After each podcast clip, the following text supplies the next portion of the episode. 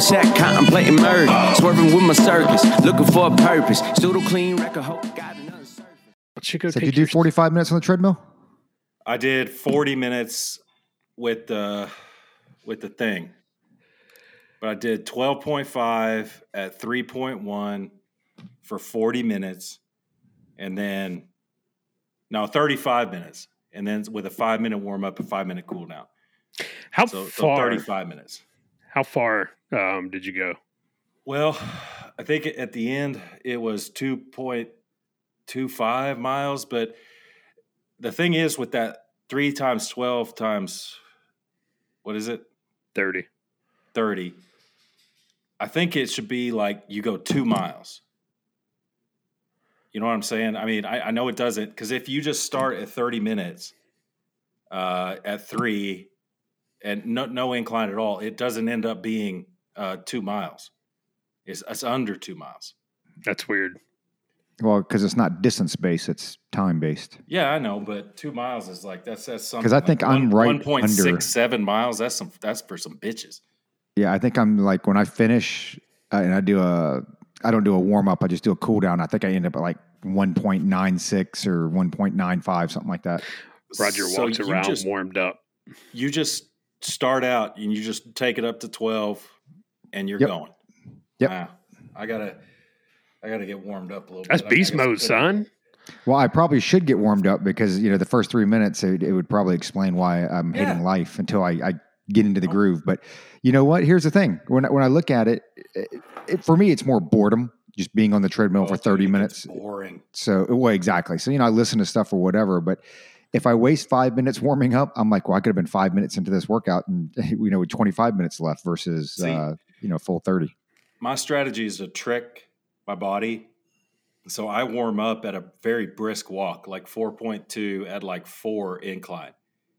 And then, you know, I hit five minutes. Okay, time to go up to 12, but down to three, 3.1.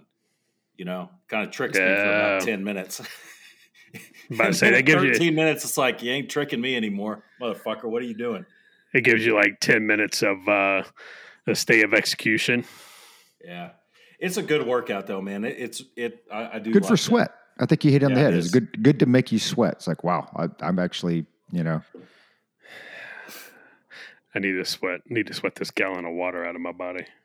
You well, it is you need to amazing at how fast your body acclimates to it, though. So the did it for because Monday, Wednesday, Friday, try to lift weights, and then Tuesdays and Thursdays, I try to do uh, the cardio. And the the first couple of times I did it, uh, it was rough, but you know, made it through it.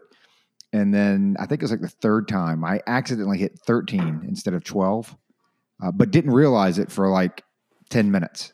So I'm in there. I'm like, man, I'm having to hold the handle. I'm like, uh, dude, I am like out of shape, dude. I'm like, what is going on here or whatever. So after about 10 minutes, I'm like, I'm checking this stuff. I'm like, my heart's getting ready to come through my chest. So I look, I was like, ah, I was on 13, went back down to 12, and 12 was like, okay, that's that's manageable. But even now, when I look at what my my heart rate was when I first started doing it, I was consistently 136, 137, 138.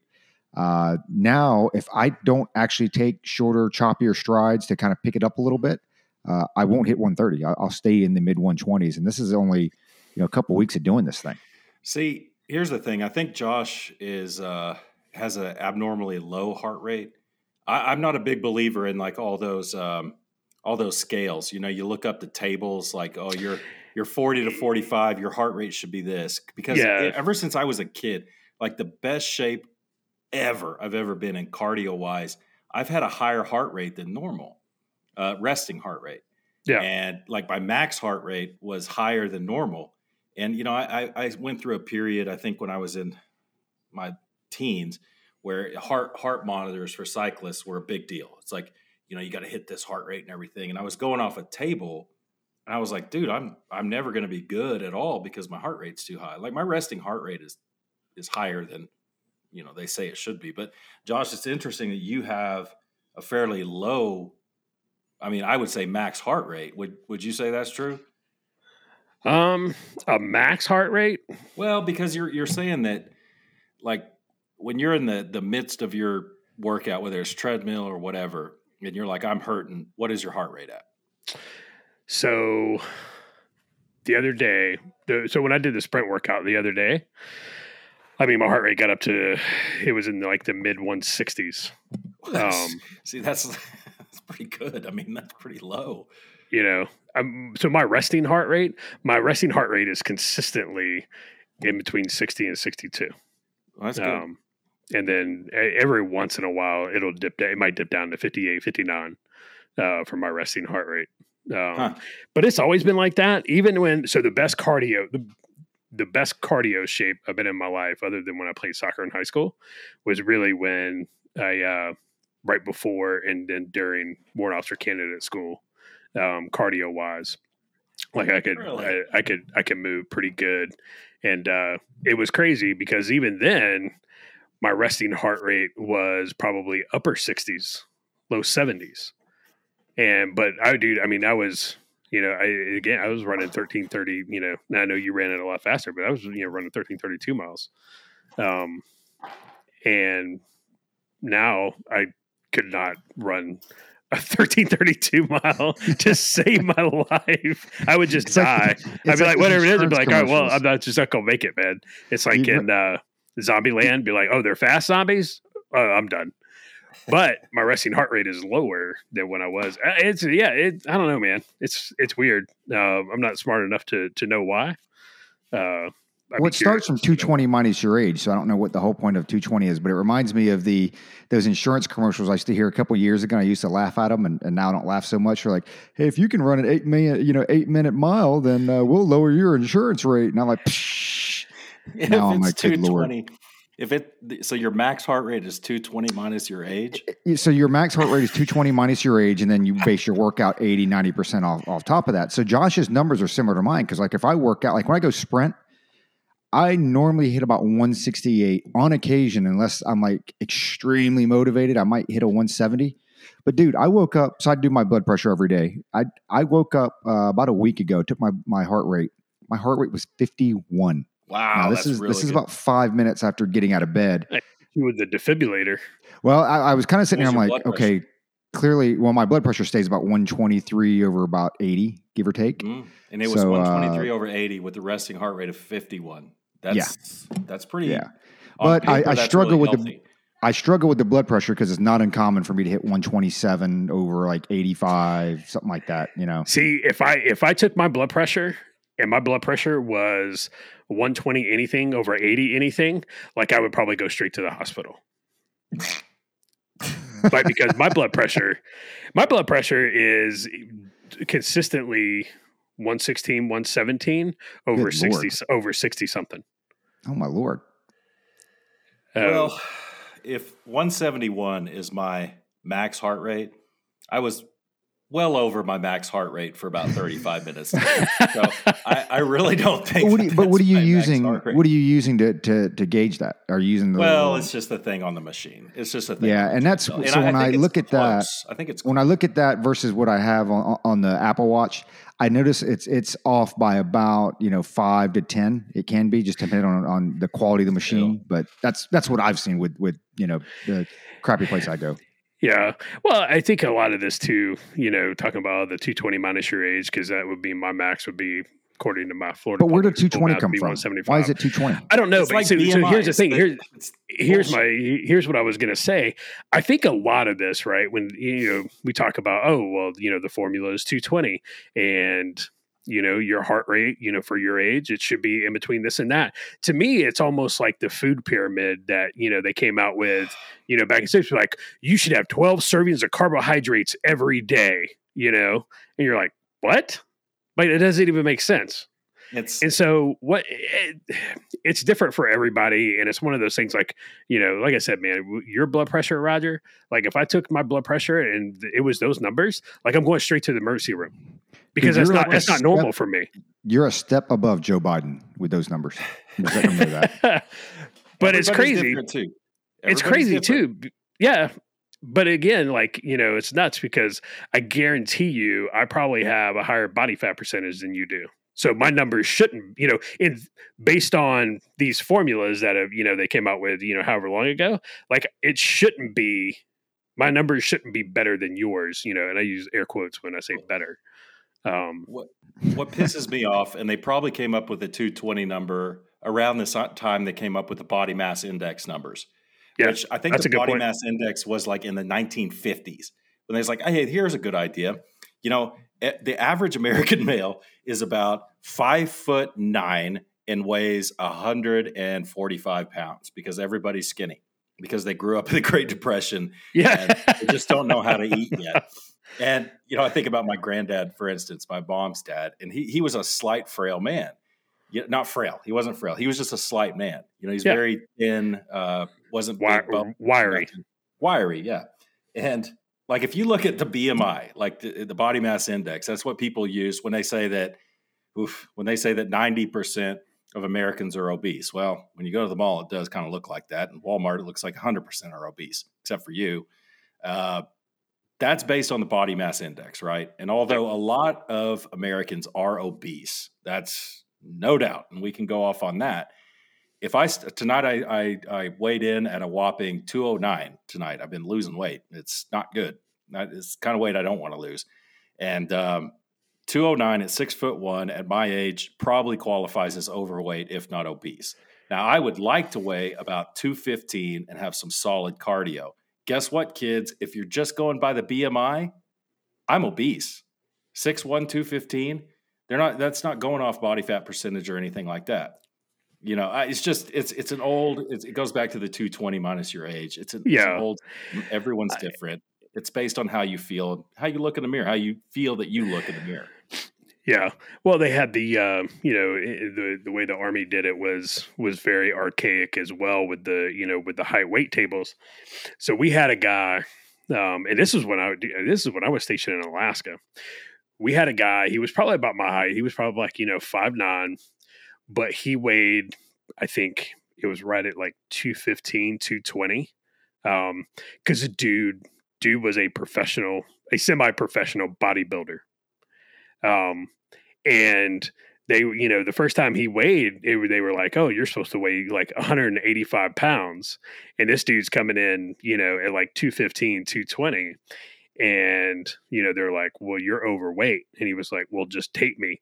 And so this dude, this you know, this dude took his shirt off. You could literally see every single muscle in his upper body. I mean, you know, everything, and it was just like, okay, like this is stupid. Like, why are we wasting time taping this dude? This dude has, and I think he wound up, and I think he had three percent body fat. Oh, Big Chuck. Big Yeah, Chuck like had to be taped every Yeah. time. Yeah, yeah, Chuck, yeah. Chuck's a great example, and you're like, this is so dumb. The, The, way you guys do it is so dumb. the absolute pinnacle of male performance was Chuck at E5. Like this dude Yes. was just jacked, strong. I mean, virile. Paper, we'll leave paper it. Paper thin skin, just yoked. Roger's typing. Roger's typing. Let's wait. So, so Josh, let's get into it. Since you've got a you've got a heart out. Is it still raining there?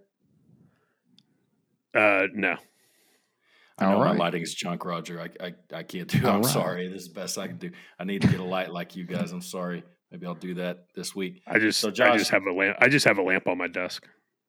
Ah, I should get a lamp. I love lamp. So, Josh, let's jump right into it. So, if I'm reading your tweets right, you think that our listener Damon and maybe uh, John Buford, who will get on the show someday, should have should be able to own uh, an ICBM, an intercontinental ballistic missile. I mean, if they could afford it. Does our military have ICBMs? Yes, they do. Then yes. okay. Why? Why? Why do you think that? because that's the entire intent behind the Second Amendment.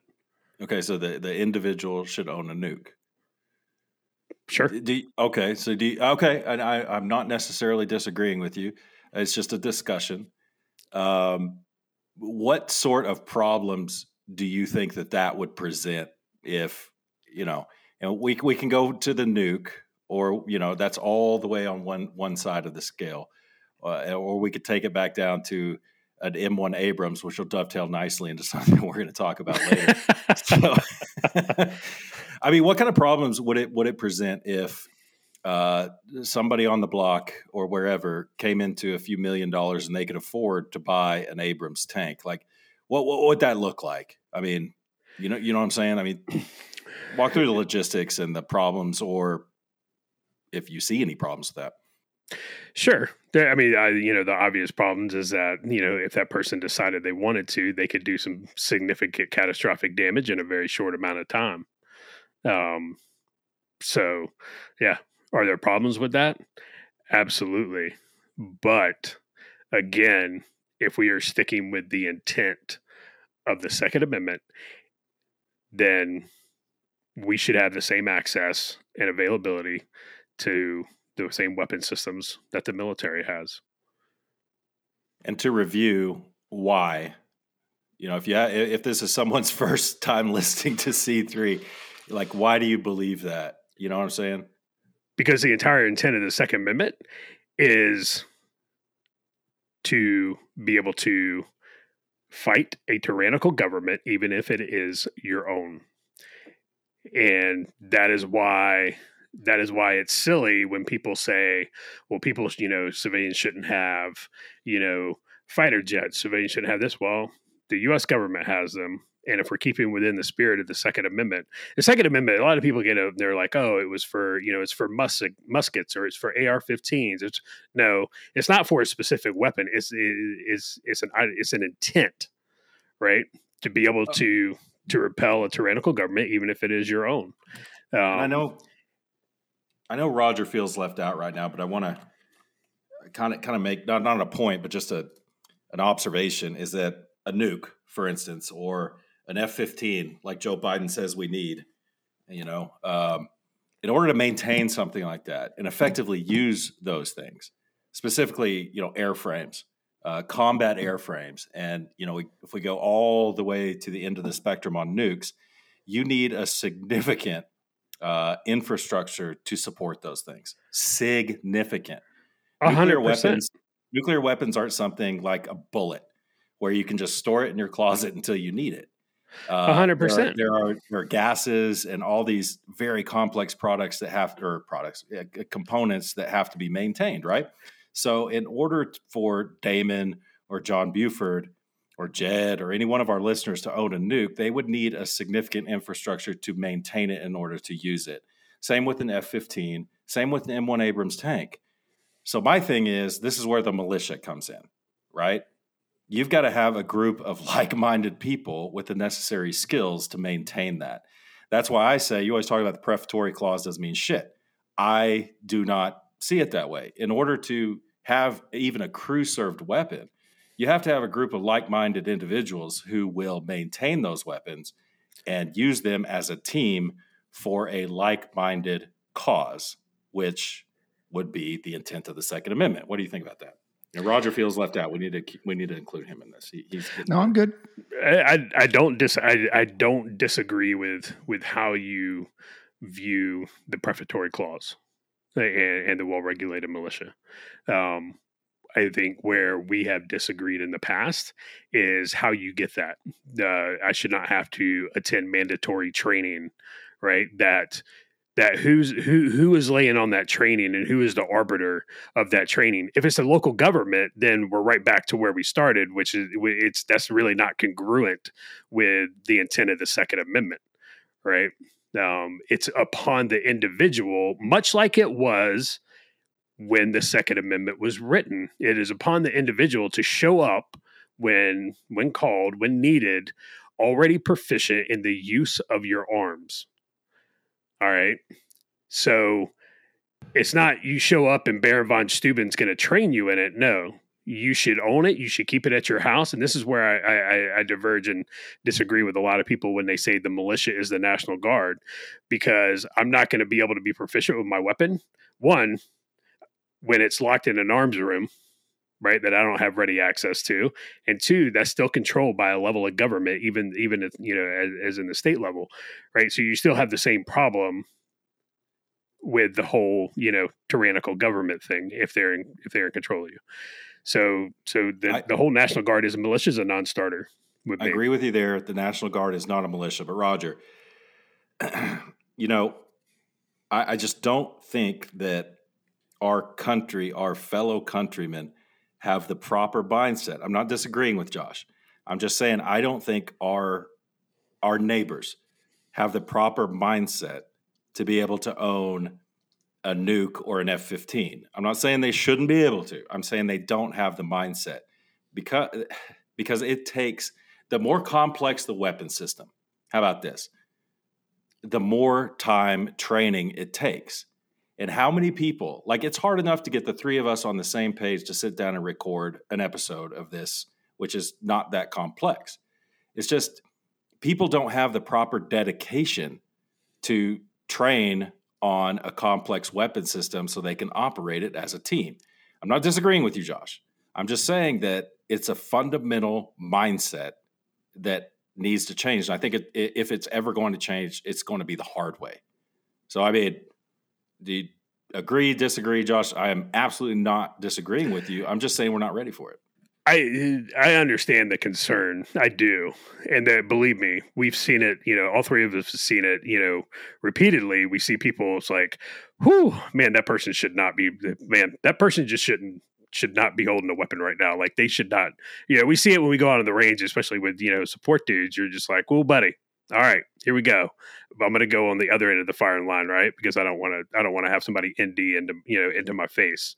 Um, but at the same time, I am not willing to relinquish my right and my ability to uh, you know to to arm myself to keep and bear arms to protect my family from a tyrannical government, even if it was my own. Um, just because someone else is not responsible enough, there's no there's no other right that is laid out in the Bill of Rights, the Constitution that we would say, well, people just aren't really responsible enough, you know, for this yet. So so I'm not gonna I I should be deprived of that right as well, right? That to me that's it, it wouldn't hold for the First Amendment just because somebody you know doesn't know how to act in public just because somebody you know doesn't know how to as my as my grandmother would say how to act right um you know it doesn't mean oh well i can't exercise my first amendment right because you know somebody else is irresponsible. That's that's a non-starter with me too and in in nonsense. I don't know. Roger jump in and uh and give us your your thoughts up to this point so uh, you both have valid points, and, and I don't think we're very far off. It seems like every month or so we kind of continue to come back around to the Second Amendment. I'm I'm more in line with with you, Josh, than anything. But it does go back to mindset. You know, owning a weapon nowadays for a lot of Americans, uh, it, it's just it's not a priority, and, and, it should be. Times have changed, right? We're not fighting the Revolutionary War anymore, and and things like that. So uh, we're not fighting the Civil War. Uh, and and uh, most people, as we've talked about in other episodes with our conflicts, most families nowadays are removed from any type of conflict. Even when you look back at the Vietnam War and this and that, it's just not part of our day to day life. I, it might be a part of our day to day life here pretty soon with these tanks that that Luke's going to talk about. But uh, when you you know when you talk about the, the, weapon, the crew served weapons, those type of things. One, you know, those are going to be exceptions, regardless. Those are going to be few and far between. And hey, man, if somebody wants to go maintain that bad boy, rock and roll. The problem that I have with all this, and I think this is probably to the heart of, of Josh's uh, defense, what he lays out, or not defense, but his principles. And I know people hate it, but it is the slippery slope. Because what happens is the minute that you go in there and basically eliminate the Second Amendment, like a lot of folks want to do on the left, make no mistake about it, they want to eliminate the Second Amendment. Okay, we're not talking about modifying it. We're not talking about common sense gun laws or whatever those are. We're talking about elimination. That is a fact. A large percentage want to eliminate it. And the minute you do that, you're done. You're done because now now it will be like Joe Biden said that uh, no amendment is absolute. I guess including the one on slavery, right? So it's it's you can't you can't give in to, to the most basic of amendments because the minute that you do that, or the most basic of rights, because the minute you do that, they're going to come for more because it doesn't stop there. It's right there with Beto when he was like, hell yeah, we're coming for your AR 15s. Hey, finally, he told the truth because that's what they want to do. But what kills me with this whole thing is we can't even have a good debate. And I'm not talking about us three because I think us three and our listeners out there and the viewers, we bring a lot more knowledge to this than, than your common idiot. But you know, I was watching the five the other day, and, and I was sitting here, and, and it was funny because it was Geraldo Rivera, it mm-hmm. was uh, Dana Perino, Greg Gutfeld, uh, Judge, and um, Brian Kilmeade, and they were talking about AR-15s. This was after like the Monterey Park shooting or whatever. And Greg Gutfeld goes to Geraldo. He goes, "What does AR stand for?" And at, at first he kind of blows it off. He's like, "What does AR stand for?" And he goes, "Automatic rifle." That right there, okay, that right there is why we can't have any discussions on anything because they don't come to the table smart enough to be able to have an educated decision or have an educated conversation on any of this stuff. And it's funny because Greg Gutfeld pushes it. Does anybody know? Does anybody know? And you can see Brian Kilmeade, the producers in his ear saying, dude, you need to move on, go to another topic because this is Fox News, right? Conservative. Uh, everybody should know what AR stands for. So he comes out with some crap like that they go to commercial, they come back, they do another segment, go to commercial, again, come back for their C segment, and then Geraldo comes in. Look, I knew AR stood for Armalite rifle. I just, you know, uh, under the time I, I couldn't remember. No, no, you didn't. Somebody had to tell you because at the time they asked you, you'd have been like, uh, it's um, it's the manufacturer. what's the name? Like I, I would get that. I understand that. You're put on you're put on the spot or whatever. But his immediate response was automatic rifle. And because of, of morons like that, I think it was McCaskill talking about the clips that you just throw away. Like clips are so cheap, magazines are so cheap, Josh, that you load them once, you fire the rounds, and then you just chuck them. You put a new magazine in there. That's how cheap they are. I don't know. I don't know what kind of uh, I don't know what kind of magazines they're using or where they're getting them from, but I need to know. I need yeah, because, yeah, I need to know where those cheap ones are, man. but because you have people like this, and this you know this it goes to such a bigger topic because it's this we've had we've got the same problem with crypto. Politicians now that has become their career. So it is no longer men and women citizens of, of, the country that have a daily job that perform a function that go to washington to vote on some of the laws for the country. It's people that are career politicians that have no idea what they're talking about they're ignorant to the subject, so you can't have a good debate. Because I think we can all sit here and, and Josh hit on the head. There have been more than eh, more than one occasion like, yeah, maybe that guy or gal shouldn't hold that weapon, or or maybe we'll have to say something because you know it's like, hey man, could could you not lay that and have the barrel pointing at my face in the chow hall? That that would be awesome, you know. And then they give you this stupid look, like, huh? I'm like, yeah, I'd, I'd like to not you know not get my head canoed while I'm eating my my waffles this morning or whatever. I mean, that happens, but you can never have that conversation. You know, are there issues with with the uh, you know the background checks? Well, I don't think there's an issue with the background checks. I think there's an issue with agencies talking to each other. But you can't even get to any of that stuff because they're too ignorant about it. And every time you know something happens, because when you look at the two major shootings, right? When you look at Mo- the recent ones, when you look at Monterey Park and uh, Half Moon Bay, both of those happened in California with like the nation's strictest gun laws. Yeah. And they so they use as an excuse to to make stricter gun laws and and don't realize that hey, at the end of the day, it comes back to some personal responsibility that hey, some crazy people, as we've seen, are going to drive a van through a crowd. It just happens. Somebody's going to take a knife and schwack somebody with it. It doesn't matter. It's not necessarily the tool. It's the it's the individual behind it. And going back to Luke's thing, you know, you can make an argument. Of course, we we can't because going back to you can't have an educated conversation about this. You know, you could make an argument on the risk of having something like that, a mass casualty weapon or whatever. You could go down that road, but we can't even get there because you, have got people like Geraldo Rivera, who's the war correspondent for 50 years, calling it an, an automatic rifle. My, uh, so the other part of this is, and I want to I forgot this uh, when I mentioned uh, you know the National Guard. There's a lot of people who you know continue to you know use equate the the militia right as mentioned in the Second Amendment with the National Guard. All right, that also flies in the face of the Heller v. DC decision. Right, the Supreme Court is you know they they they reaffirmed like this is an individual right. This is not a collective right. Um, and I should not have to give up my individual right because somebody else may be deemed irresponsible or somebody else is not taking the time, you know, to you know to to train properly to make sure that they're proficient with whatever weapon system you know they are you know they're they're in control of uh, to to think so is silly. And you're spot on with the whole, you know, they, they just want more. You know, it was, I mean, it's you know, it's like Iraq, Afghanistan in the old days. Is you know when we were, you know, we were out finding bad guys and teeing them up, you know, for you know for for big K, little C.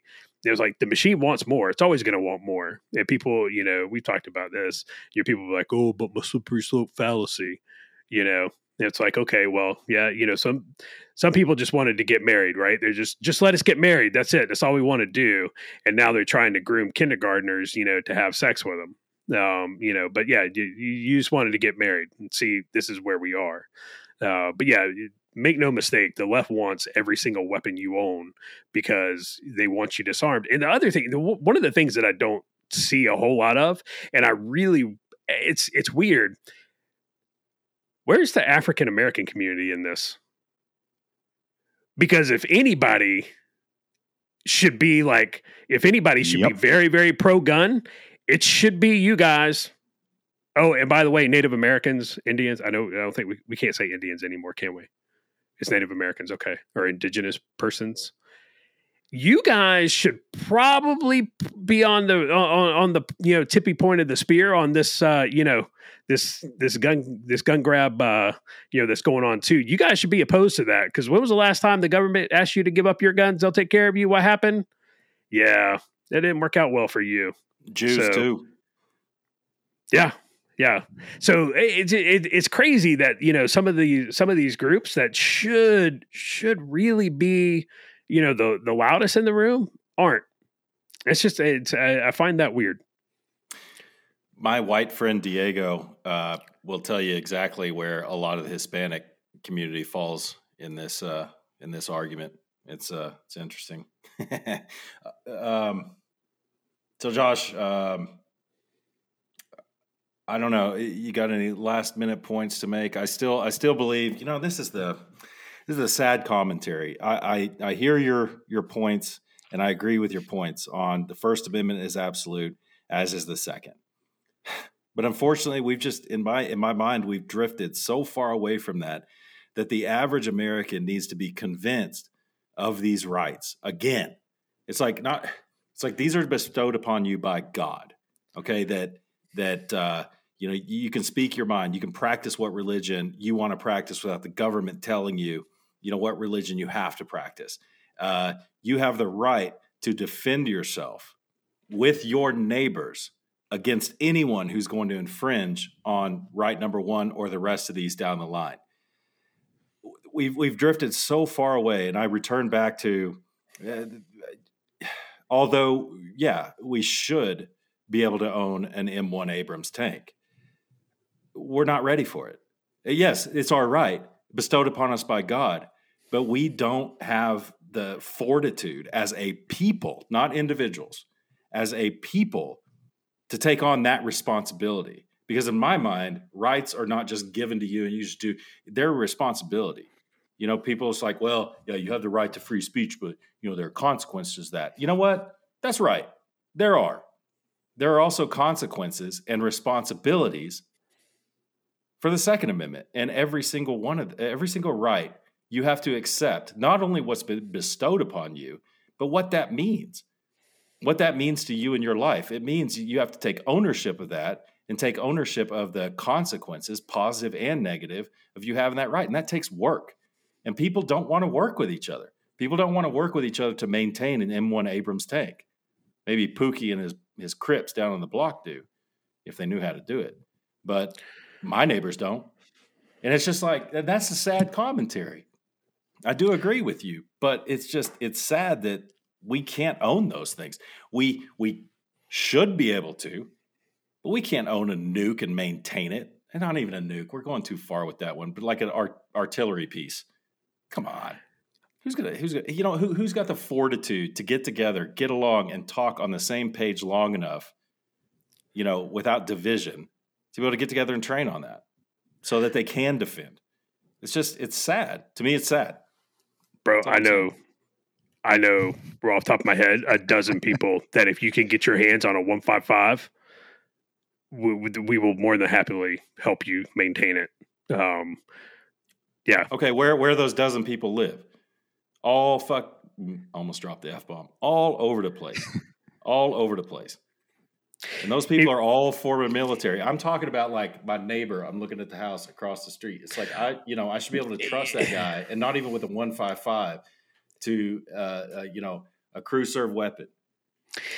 You know, it's just, but that guy's not going to work with me. This guy's not. This guy's not. And this, this Well, that's to what we're why- saying getting more involved. You know, making not yourself harder to kill necessarily. Yes, making yourself, but making your neighbors and your community harder to kill.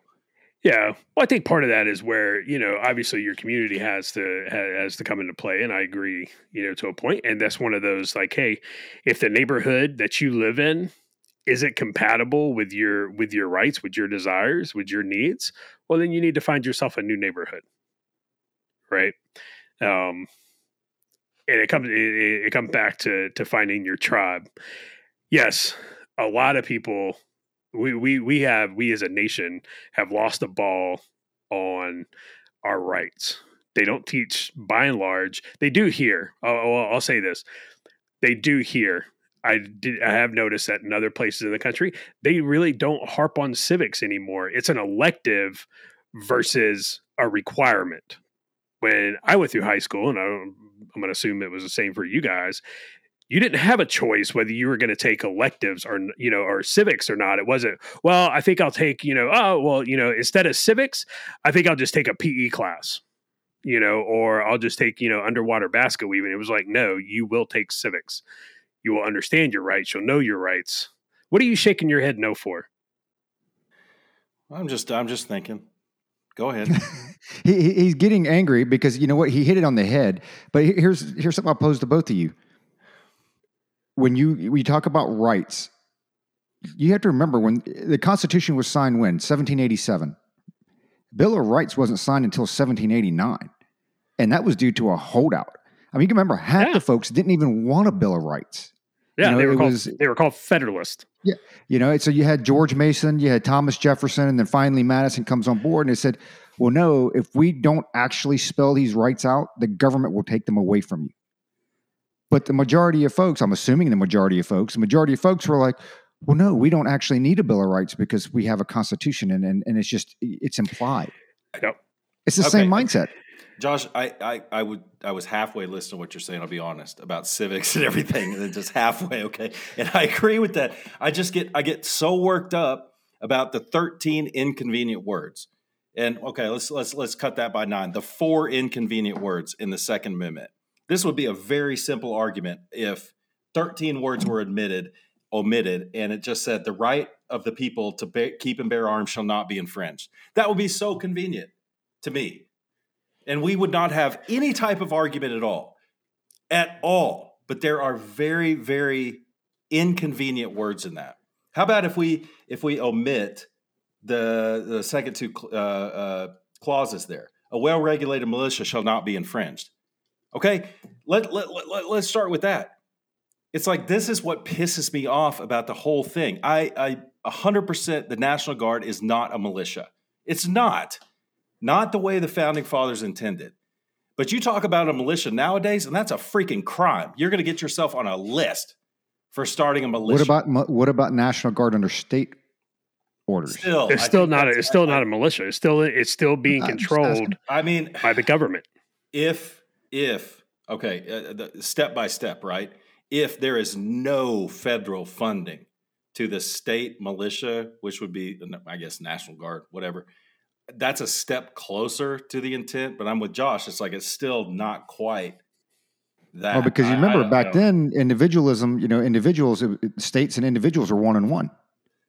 That's what that's what they considered. Yeah. You know, they were equal. I mean, that's and we've talked about this before. That definition has changed, where the state has essentially just become another layer of the federal government. Yeah.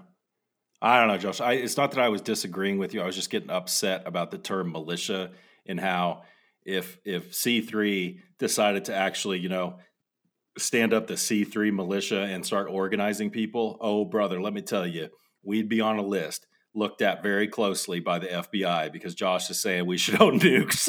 you know what But, I I'm mean, there are? It's places just- that do it, right? Frustrating. Texas has Yeah. their own. Michigan has two. their own. I mean, there's probably a Texas. Yeah, Texas has two. Uh, I know Michigan has their own. I, there's got to be. I, I'd venture to say half the states probably red. Uh, most of them leaning red have their. Well, maybe not even red. Probably a lot of blue states. You got Michigan that probably have their own version of a militia. I don't know how it's run, or I guess that would be the question. Is like, so who who actually runs and leads this militia? Uh, which one? Any of them? Well, in Texas, there's two of them, and I've, I've I was up on this about a year ago. Uh, they're both in the state constitution, and one is actually funded somewhat uh, through the state. Uh, I think that's the one that Admiral Dan is part of. I don't know. Um, I could be wrong on that. The other one is just in the state constitution, and they're kind of self organized and kind of ragtag, in, in, my opinion. And no offense to anybody listening who's part of the uh, Texas militia, the one that's in the constitution but not funded. Uh, it's semi well regulated.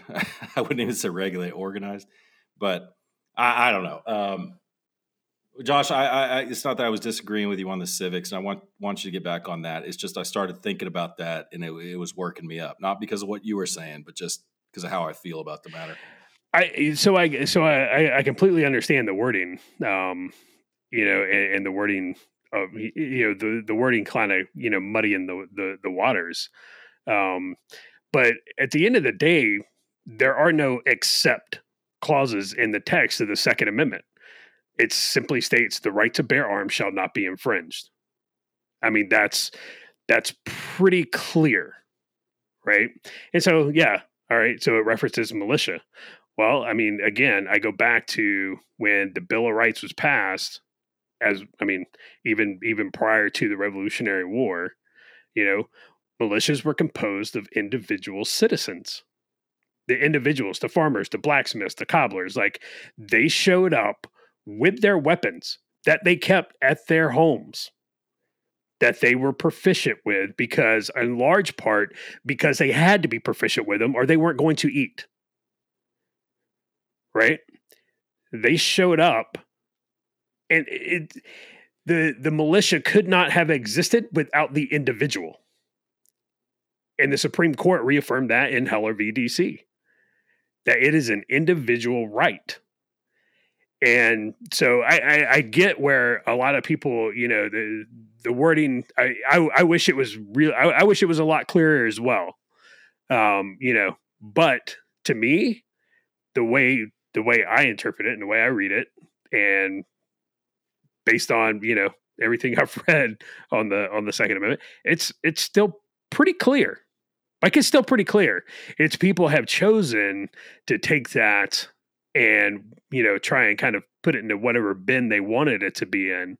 Um, the the the fact that I have to pay a tax, right? So you were talking about, you know, and I don't want I don't want to get you put on a list or something, but you know, you're talking about why do I have to pay two hundred dollars, a two hundred dollar tax to exercise my Second Amendment right? What other right do I have to pay money to or pay money for exercising it.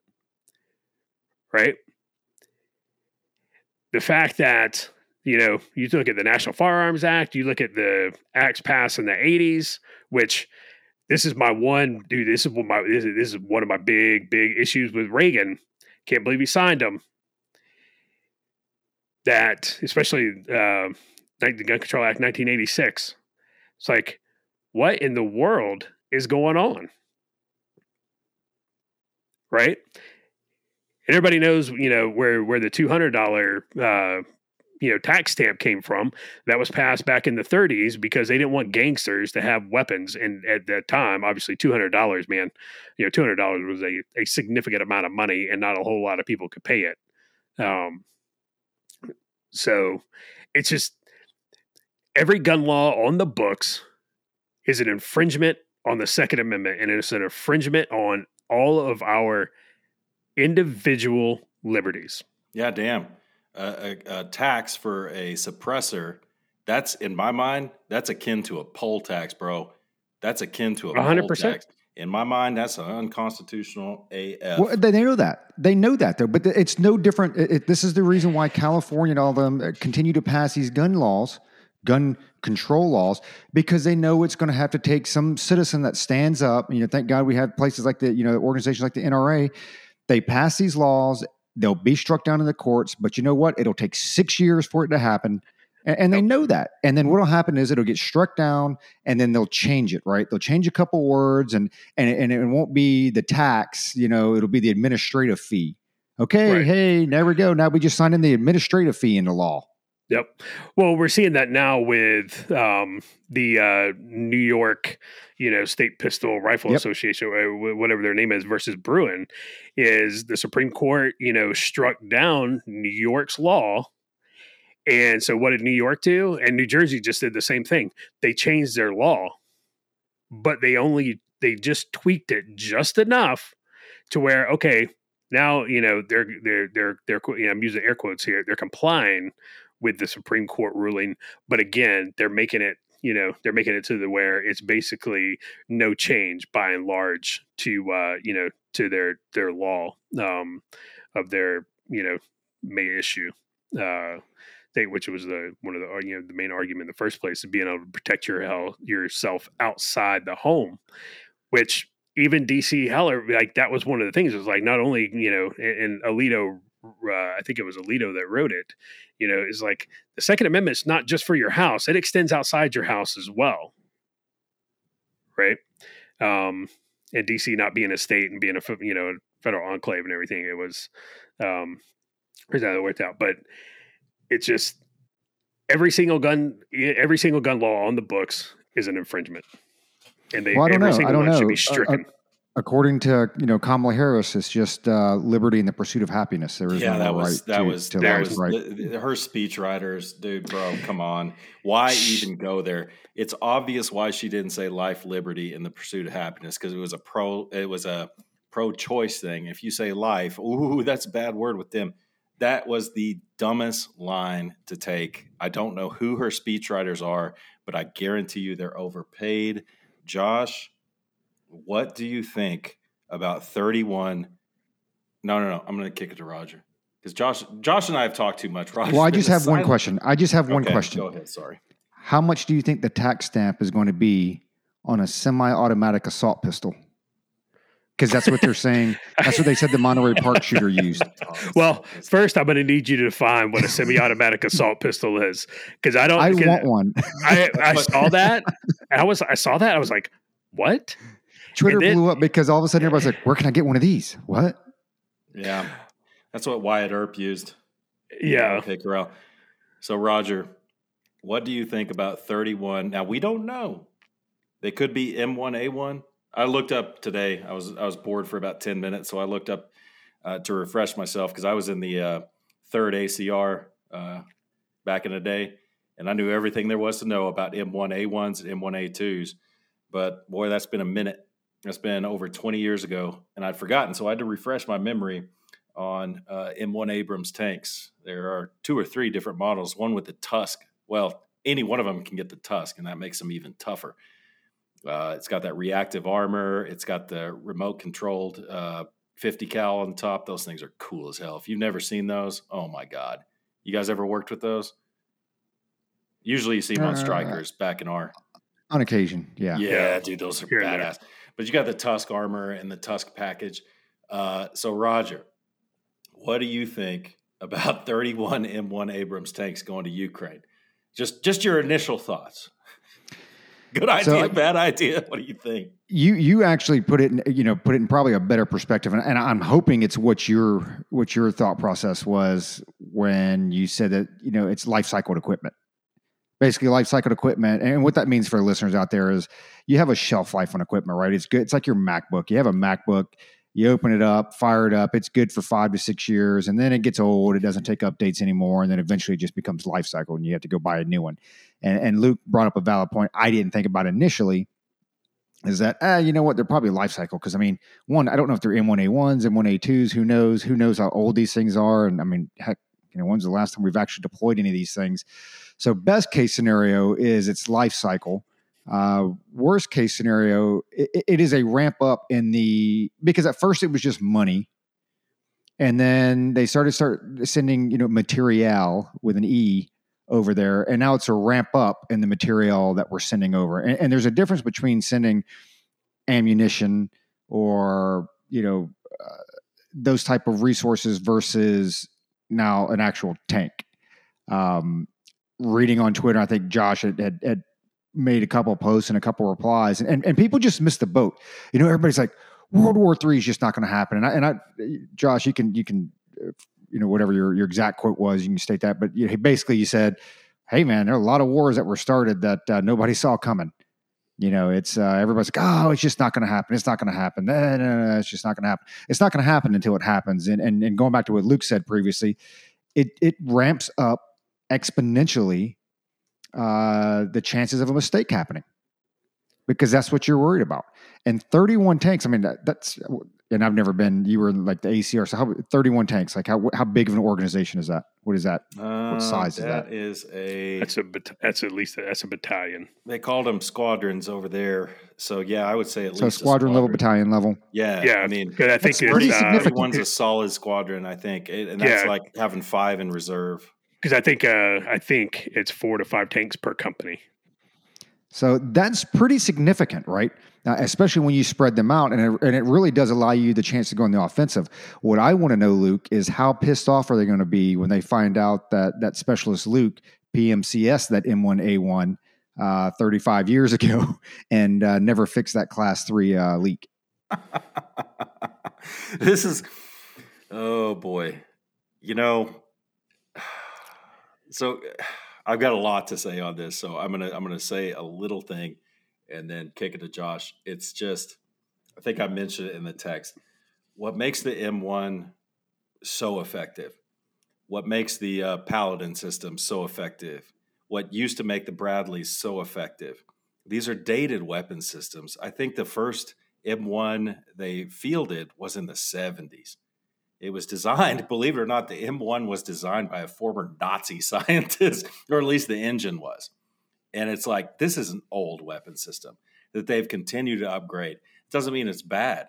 The F 15 is old too. And, you know, with, with continuous upgrades, it's one of the best uh, uh, weapons platforms on the planet. Uh, still to this day, compared to other militaries, not compared to like the F 22 or the F 35 what makes these weapon systems so good is the training that the crews, the commanders get at places like the National Training Center at Fort Irwin, California, Fort Polk, Louisiana, JRT Joint uh, Readiness Training Center. It's the training that makes them so good. That's why the world fears the M1 Abrams tanks. It's not the tank itself, although the capabilities are better than most. It's the training that these soldiers get. I don't know how much training the Ukrainians have had. I know they've had some, but it's not just sending them the tanks. It's sending them the training. It's sending them the maintenance packages. It's it's all these things. It's not just the tanks themselves. And this is what the freaking morons out there don't get is it's not just the tanks. So these are old tanks. There there is no doubt about it. These are not the cream of the crop we're sending them the best of the best. No, those belong to us. And I've got way more to say about Ukraine and all this stuff. Um, but I'll, I'll, kick it to Josh. Um, I mean, the we- not not just the weapons packages, the ammunition for it. Like, how are they going to transport the tank rounds to the lines? Like, there is a lot to consider here. It's not just the damn tanks. So, reading Defense News uh, earlier today, the article said that we are pushing them all of the logistics as well to uh, to to go with those those 31 Abrams. So, I guess there's some contractors who you know from from General Dynamics or, or whoever makes the Abrams. I, they're about to get paid. Uh, they're they're going to go hang out in uh, in Kiev uh, for a little bit. Um, because it, you know if it's anything like how we currently operate uh, i know you know when uh, when i was with big army and our Stryker brigade went to iraq dude all our gd contractors went with us and if a Stryker had to go to third shop it wasn't a joe working on it.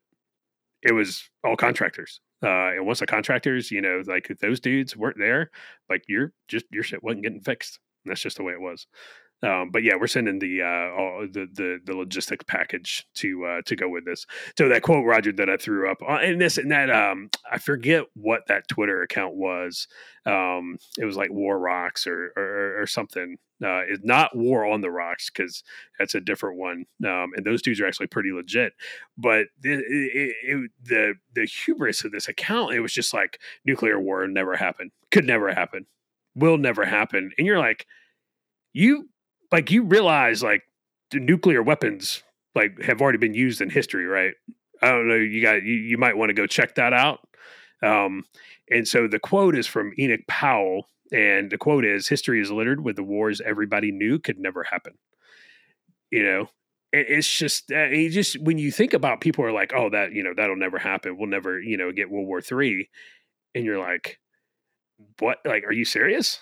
Like it could happen any second. Uh, you know, Roger, you've said this multiple times. All it takes is one person making a mistake. All it takes is one person shooting down an airliner. All it takes, well, we thought all it would take was some rockets going into Poland from from Russia, but that was actually Ukraine. indeed, some rockets into uh, into Poland, and uh, I don't even think Zelensky gave them a my bad, um, you know, on on that.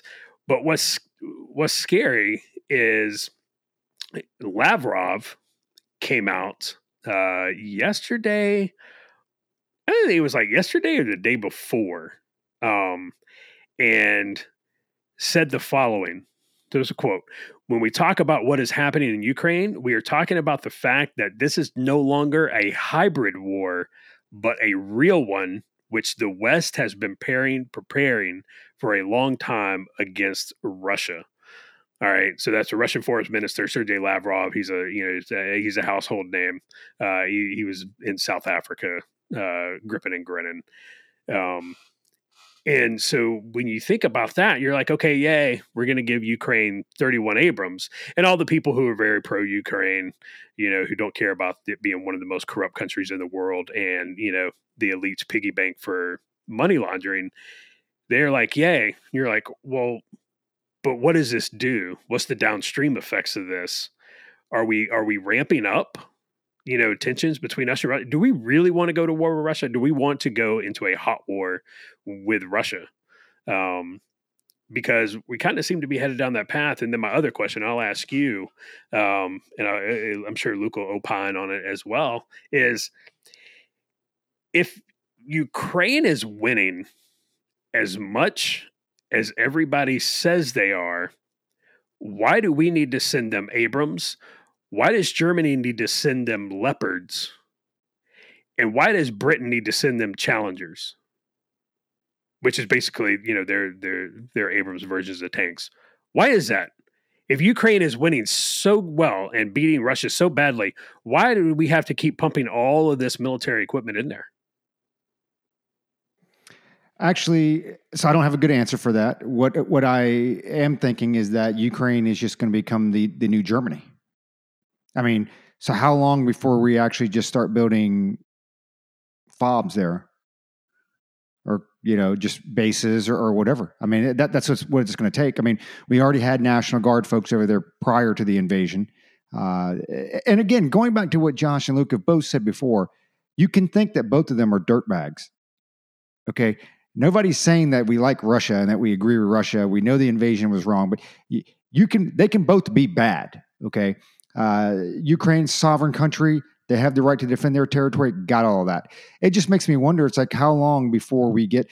Eh, and, and I say this because it's you are now seeing a concerted effort by both sides, Republicans and Democrats. And, and Luke, I think you called this out several weeks ago that all of a sudden everybody's 100% on board with, with Ukraine. I, I have seen several quotes floating out there as long as it takes, whatever it takes. Is Russia truly the, and that's a good question, it's open ended, but is Russia truly the existential threat that we're, you know, portraying them to be? And like Josh said, are you really willing to escalate that conflict uh, to that level of, you know, possibly World War III? And all we've heard on the media for the last six months is how they're pushing back, right? It was it was MSNBC, Ukraine's winning the war, winning the war. Well, if you if you're winning the war and you're pushing them back, and and I heard months ago, you know, they're retaking some of the territory that was seized and this and that. Well, if all of that's happening, then why are we having to continue to ramp up the equipment? Uh, going back to what, what Josh just asked. But I think it's going to be it'll be a matter of time before we have a base there. I mean, that's what's going to happen. Uh, what, what is it, Lviv? That's out in the, the west. You know, that's probably where we start. Hey, it's going to be that'll be the logistical hub for all the M1s that we're sending, or M1A ones that we're sending over there. That'll be the logistical hub. We'll, we'll start it in Lviv, right? And then we'll realize that, well, we're, we're, too far off the front lines. We can't really support that. So we'll build something else a couple hundred kilometers east. And then the next thing you know, uh, you know, we'll be on the border out in, in, in Crimea and, and the other areas. It's just a matter of time. And, and what worries me is that may happen sooner than later because all of a sudden, I don't care if it's left, right, or whatever, everybody, almost everybody, is on board uh, with 100% support. So I don't know, Luke, what changed? I mean, did something change? Are we missing something? Is there a reason that we we need to be all in on, on the Ukraine effort? That that hey, is is you know this support is it going to wipe Russia from the face of the earth, or are they really just going to push them back out of the areas and that's it? They're done. I'm glad you asked me that, Roger. I wrote some notes here while Josh was talking. I tend to my mind tends to drift while Josh talks. Joking, of course. You know, uh, going back to what you said, two things can be true at one time, and I'm answering your question by saying this: um, two things can be true at one time. Russia and Ukraine are both bad, right? I I don't want everybody out there to get the wrong idea as far as about how I view geopolitics and and geopolitical strategy. Russia is a a threat. Are they a, a, an existential threat? Could be. Why? Because they have nukes. They have a nuclear cap- delivery capability. They have nuclear triad. They're no joke when it comes to that. So there's that.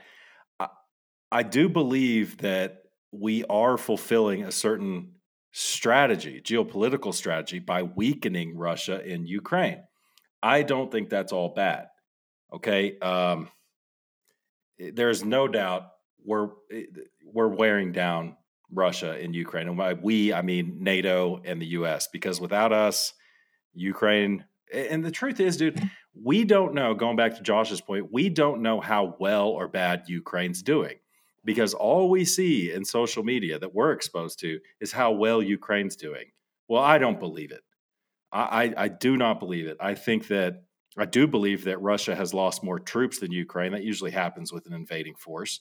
Uh, it's Ukraine's home territory. I mean, they have the advantage right there. But I don't believe we're getting the on the ground truth of ha- how well, if you want to say well, Russia is doing. I mean, we get snippets of it. You have to really pay attention to get the snippets of it because you'll see, oh, Russia lost this territory. You know, they they had to they had to pull back, and then two weeks later, if you're paying attention, you'll see that Russia retook it.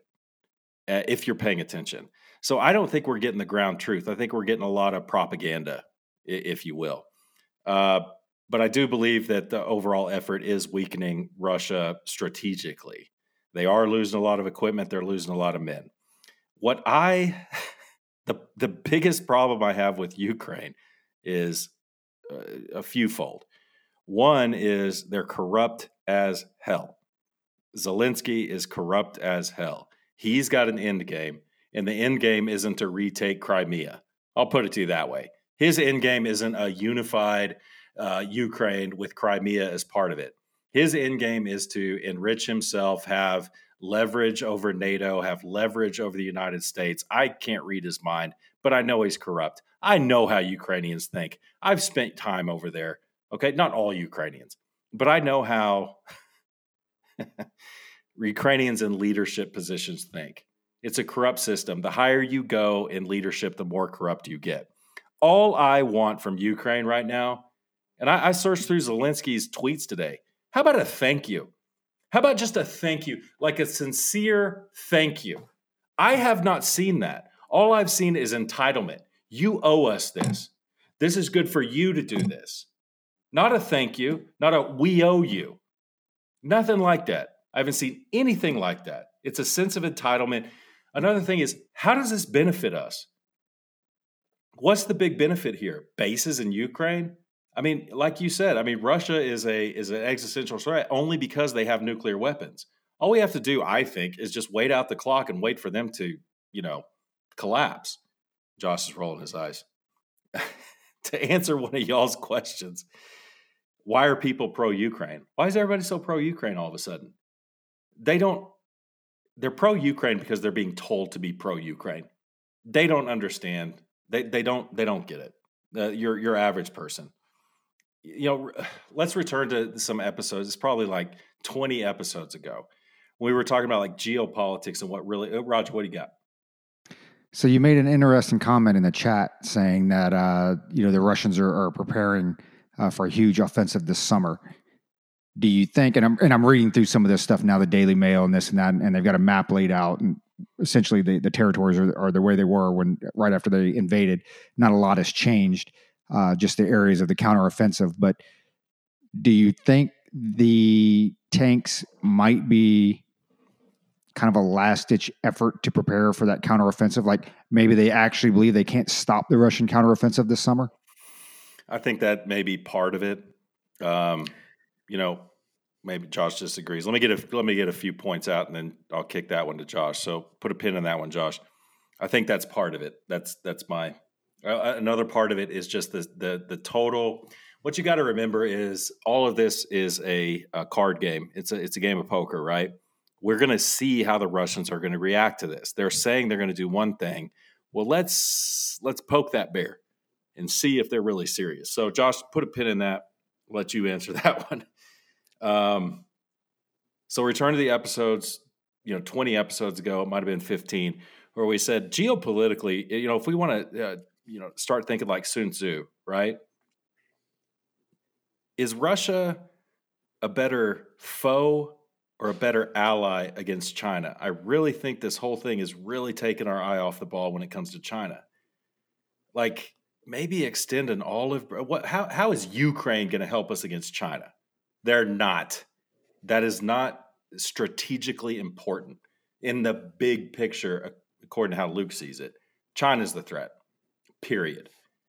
Because who has a giant ass border with China? That's Russia. Maybe you know have them be our friends because right now we're driving them right in the arms of people we don't like. I, I don't know. Uh, we we said that a few episodes ago. I still believe that. I, I do not trust Russians uh, at all. Uh, I spent a year of my life learning their language. The times I have talked to, uh, I've talked to a lot of Russians over the years. Uh, there are a lot of good ones, but the ones who are true believers are true dirtbags. And again, the higher you progress in rank, the bigger dirtbag you, you become. That, that's what I've seen. So, Josh, what do you think? Uh, offensive? No. M1's being part of that. What do you believe? I, I, don't disagree. It could be part of that. Where where I'm having a problem reconciling everything is, you know, all I see on the news is how you know Russian mothers are being arrested because they're going and protesting in front of government buildings about how you know their their little village in Siberia just got you know all the all the military age males just got you know trunk monkeyed into a van and you know basically either you know now they're part of Wagner Group or you know they're they're they're sitting in a rusted out T sixty two you know in Crimea uh you know fighting. And so I'm like okay so for to the point to where you know there's you know there's an involuntary you know there's a draft um you know basically in uh in in Russia and military age males are getting hauled, uh, you know, hauled off to the front lines. One, Ukraine is is Ukraine winning? Like I asked, or are they really winning, or is Russia winning? And is if the Russian military is as depleted, I, I, do believe they have lost. They have lost a lot of equipment. They have lost a lot of you know a lot of men. Do they have the reserves for a counteroffensive, which is which if they if they're getting their ass handed to them, you know, for a year, and your military has been depleted down to a point to where, you know, you are having to basically, you know, grab people off the street. Are you really going to risk a counteroffensive? What's up? You should ask Hitler if they have those uh, those reserves. they were getting their asses kicked, bro. Russia was getting their asses kicked, and they found them. Yeah, I just, uh, I don't know, man. I just there's some things in here that I'm missing, and I don't think I'm missing them because, you know, uh, I'm not doing proper due diligence. I think they're missing because uh, people aren't talking about it, and when people aren't talking about it, there's a reason. Um, yeah, eighty thousand Russians dead so far. Like I, I don't see Putin going. Is he? Is Putin going all in? Right? Is he can play? You know? Is he? Is is he? Has he become? You know? Because there's a lot of talk about his health. You know, is he is he healthy? Is he rational? At this point, you know, and, and a couple of people have speculated, you know, is he alive? I, I, I think Putin's, I, I, think he's very much alive um, and still running the show. But has he gotten to that point where he's, you know, Hitler's like, hey man, we're just throwing everything, you know, along with the kitchen sink at this, and this is our last, you know, this is our last hail mary, um, you know, a la Battle of the Bulge. Uh, I. I don't know, man. There's some there, there's some things that don't add up. Um, one thing that is happening though is there's a lot of serious. Uh, there, there's a there's a undercurrent in mainland Russia um, that a lot of people are not happy with the government. They are not specifically Putin, um, and a lot of it is you know the obviously the war in Ukraine is is very unpopular. Uh, you know within uh, within Russia, and so it kind of goes to goes to question, you know, could there be a coup in Russia? Could there, you know, could something happen in back, you know, back there to to unseat Putin, or who's going to take over for Putin when Putin does? You know, I mean, I mean, the dude's going to die eventually. He might not be this year, it might not be, you know, next year, but like who's in line because they've lost a lot. They've lost a lot of their top military commanders, um, you know, in uh, in Ukraine. Um, you know, would it be somebody like Prigozhin? Um, you know, as involved as he is, and uh, you know, running Wagner Group and and IRA and everything. Um, something you know, something else. I agree with you on the long game. I think I, I think Russia is an existential threat only because they have a, a, delivery capability for for their nuclear payloads. Other than that, they're they're a regional they're they're a regional player um, at best. Uh, and and China is our true China is the enemy, and, and, we've we continue even after 20 years of focused on the Middle East. Um, we we continue to take our eye off the ball with uh, with China. Uh, they are they are still to this day kicking our ass, um, and we continue to fail to to address it. You know, and I think what looking at you know, strategic long term plays, this is again one of those, and we brought this up several times with like COVID, manufacturing. This is one of those significant emotional events that the United States could have and should have taken advantage of, right? When you're talking about energy crisis in Europe, I mean, man, I tell you what, Nord Stream 1 blew up and, and whoever did that and, and the war in Ukraine and the invasion, man, I am pumping as much natural gas and coal to Europe as, as I can get on the cargo ships. That is happening, right? I mean, I am getting every fossil, hey, I don't care, Greenpeace, whatever. I'm pumping everything because I want them dependent on us again. Because you already started to see fractures with Germany over the last several months. And, and we've all been, you know, in the military for decades where I think firsthand, I mean, it's hard to see when, when you're so close to the situation, but when you look over the course of decades with Afghanistan, you started seeing some support fade away, especially from Turkey and a lot of other countries where, hey, we just don't give you the airspace anymore. And then, you know, you had uh, conflicts in Bosnia and this and that. And, you, and we started to see that erode. And it's because we don't serve their interest anymore. And it goes back to the whole nations don't have friends, they have interests. And when they don't need you anymore, then they do away with you. And part of the way that, you know, when we talk about force projection and we talk about strategic uh, moves that you can make to maybe prevent war right? This is how you do it. I mean, energy is a critical pillar to that. Whoever controls the energy supply, uh, you've got a lot of weight. Whoever controls the food, the water supply, you've got a lot of weight. And I think this is one of those missed opportunities where uh, especially places like Germany. Uh, that have, you know, it's funny because I think they're actually going backwards, right? So they, they had the the green revolution where we want everything to be green and, and electric vehicles and yada yada yada, and then I believe they stopped subsidizing uh, wind farms and solar farms, and so now they've kind of gone back around and said, ah, we kind of actually need some fossil fuels again. Which, not to get too far off subject, but now, so the U.S., you know, because we've got all these wind farms out there especially out there in the in the ocean.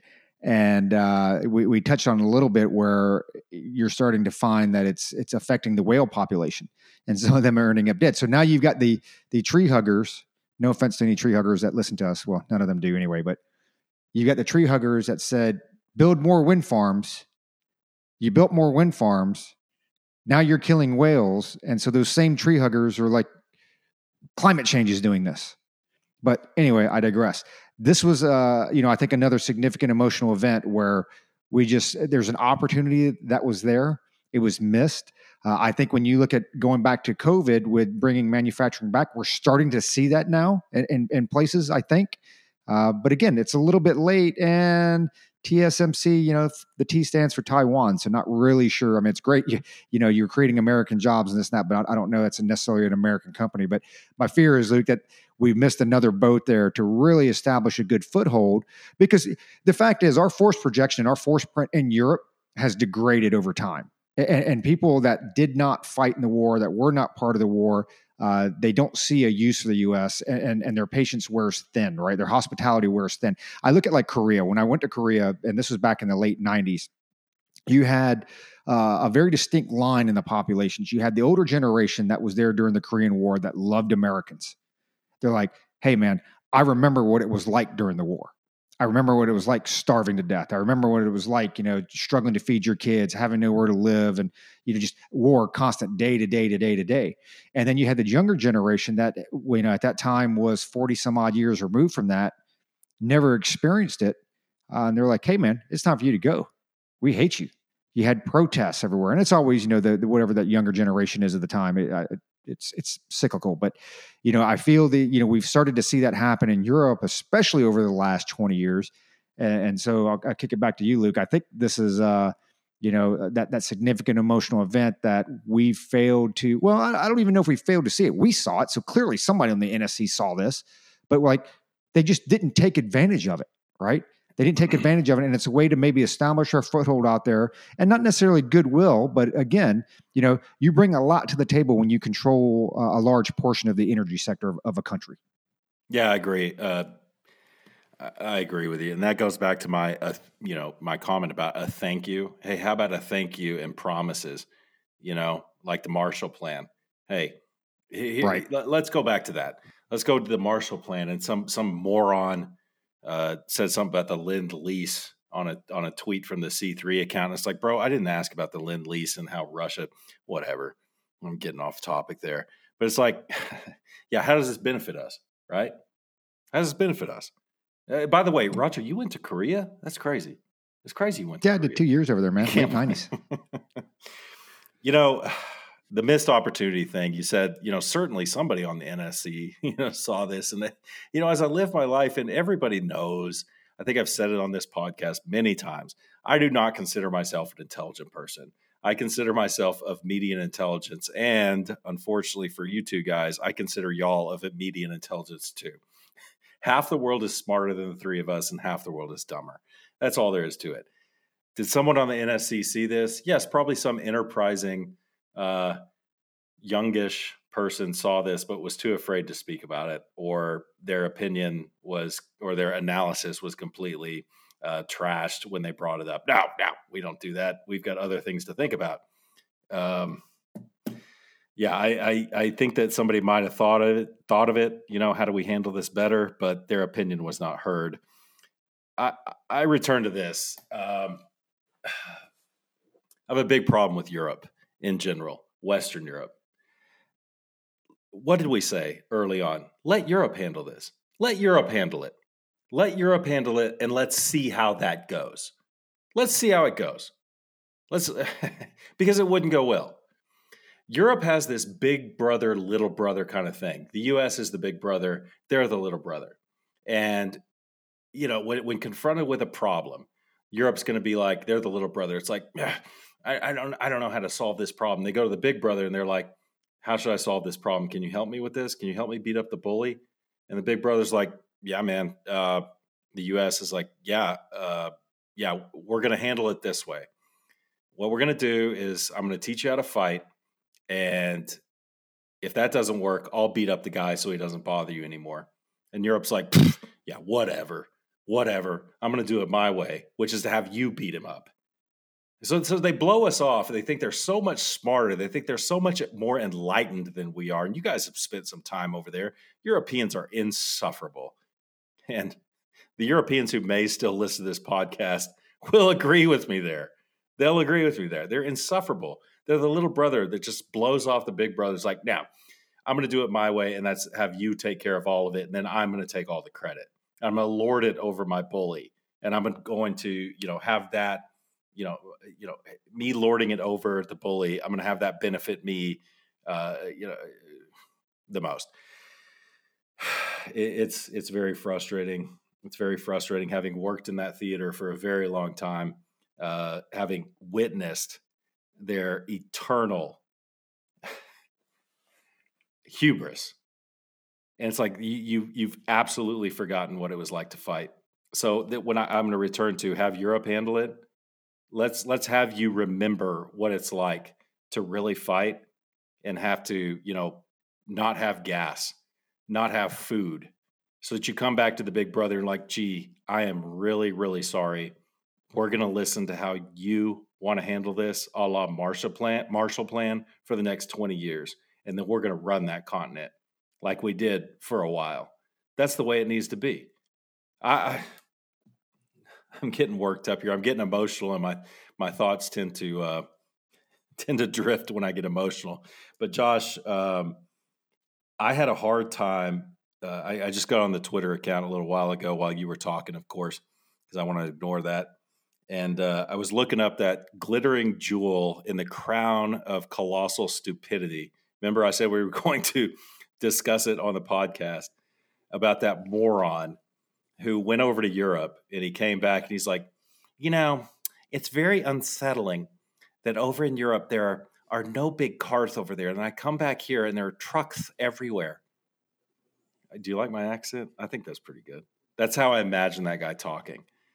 You know, he, he's saying there are trucks everywhere here and it's unsafe and all this stuff. And I was like, we are going to talk about this on the podcast. Uh, do you remember that tweet? Because I couldn't find it. I was scrolling back and it was like six days ago. So, of course, I can't find it. Do you yeah, remember I, that at all? Yeah. Yeah, I remember that. So, what are your thoughts on on car sizes it, in the it, U.S.? you remember, I, I, forget what show it's from, um, but, you know, it, now it's a meme and at the top it's you know got a guy it's like i feel really sorry for you i think about you and i you know i just hope blah blah blah you know and then behind him it's got like all the countries flags in the world like i picture all the european country flags up there and then at the bottom is the one dude with the us flag on him be like i don't think about you at all like I like like that's really how I looked at that. Um, by and large, it's like okay, well, all right. So one, fuel is very expensive in Europe. So yeah, if I lived in Europe, I probably wouldn't drive, you know, uh, a big, you know, F two fifty, right? Uh, you know, it, it makes sense. The streets are small in Europe, but you know, for the most part, yeah. So I'm not going to drive a large vehicle because it would be very difficult to drive it around and you know, and, and to get where I need to go and park and and, and what have you. Um, you know, Europe does have, you know, obviously they have agriculture. Um, and while they may not have trucks towing things down the road, you know, agriculture wise, big trailers or tractors on them, stuff like that, uh, they do have tractors, you know, and, and you know their version of semi trucks on the road pulling those things. So they're still they're, they're still large vehicles that have to get things done. Um, and he comes back and yeah, he rambled on and be like, well, they're everywhere here. And it's like, so good like, go drive what you want to drive. Like, if you don't like, if you don't want to drive a big truck, don't go drive a big truck. I don't, I used to love trucks. I used to want to have a truck. I used to have a truck. Um, and it didn't have a working air conditioning though. Yeah, and I was too cheap to get it fixed. also, because I was trying to evict a tenant, I was paying two mortgages at the time too. Um, later, later down the road, that was Slum my excuse Lord. then to get it fixed. So right. What what I noticed? Oh, go ahead. I'm sorry cut you off. Go ahead. No, no. I was going to say, yeah, it's just sweet. I don't. it drives me nuts when people compare us to to Europe, and they do it a lot of time. And it's going on with the guns right now too. They're like, no other country has you know this problem. I'm like, I can name uh, ten countries off the top of my head where people get murdered every day by firearms. Um, we can start with I don't know Somalia, right? I mean, it, like it, like this is easy. Um, try to go try going to Honduras and uh, and then come back and tell me how you know how dangerous the United States is. Um, and when people are like, we should be more like Europe, or you know, Europe doesn't have this. Well, Europe doesn't has a Second Amendment, so I re- so that so what, what's your next point? Because that's that's a non-starter.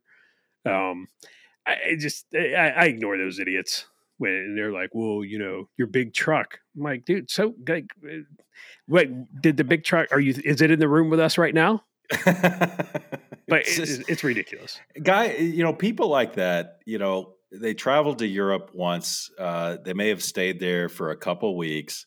They may have stayed there for a couple of months, but they did not live there, and they didn't live there over a certain amount of time, uh, over over an extended period of time, over multiple decades. And I'll tell a quick story, Roger, and you can tell me what an idiot I was. So uh, I lived in Europe back in the day, uh, in the 2000s, early 2000s, uh, for about five years, and the cars were small. Uh, I over there, I went to the AAFES and I bought the tax free, you know, BMW because I want to be cool. BMW 3 Series is a 2007. It was awesome. I thought I was the man. And the 3 Series, everybody in the if you've seen a BMW 3, it's it's not a big car over here.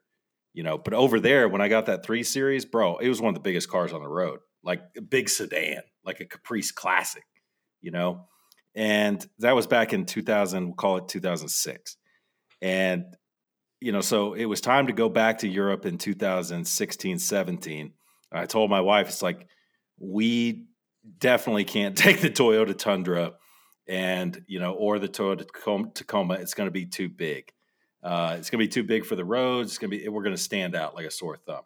We can't take the the Jeep Wrangler because that thing is going to get stolen, and that thing's going to be in Russia before you know it. so, so uh, you know, we went car shopping, and you know, in retrospect, we probably should have got like a uh, either a 4Runner or a Rav Four, preferably a Rav Four. But even Rav Fours, I was like, a little bit too big based on my memory of what it was like, you know, ten years ago.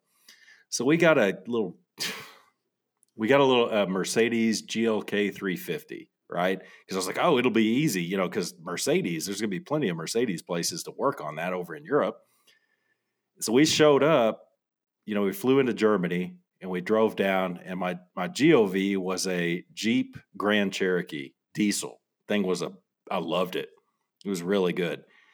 And as we're making our initial drive from Germany down to Slovenia after about a week, I was like, holy crap, there are a lot of big cars on the road. Bigger, bigger cars. You didn't see a lot of trucks, but you saw bigger cars. They are getting bigger cars in Europe. A BMW 3 Series in 2006 is one of the bigger cars on the road.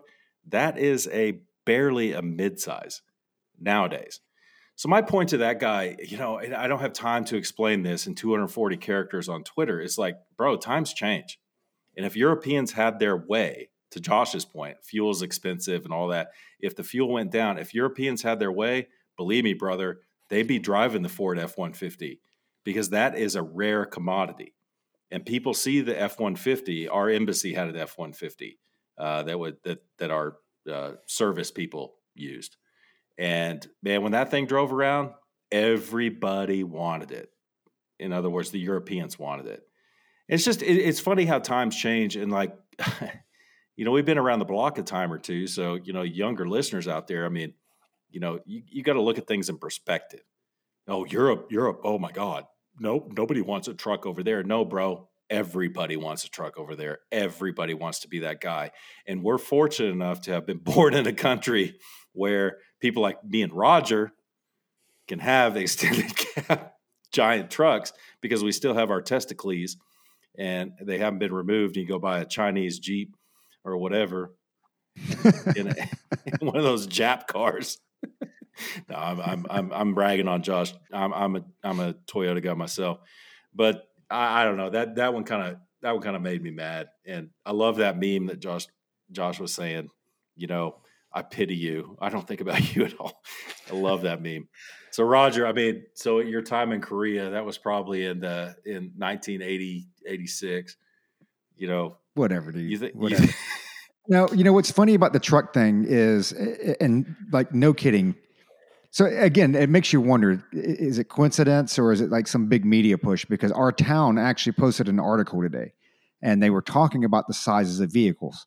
And uh, it's just, and we didn't talk about this earlier. So for listeners out there, this is the first time I'm hearing Luke talk about this but they were talking about the size of vehicles and this is one of the reasons i love this the city i live in because most places back east are getting smaller and smaller because land prices are going up you're trying to make better use of the space yada yada yada. And the town that i live in uh, the spaces are actually getting bigger. And what i mean by that is when you look at the average size like the average length of, of, of a car is about 14 feet give or take.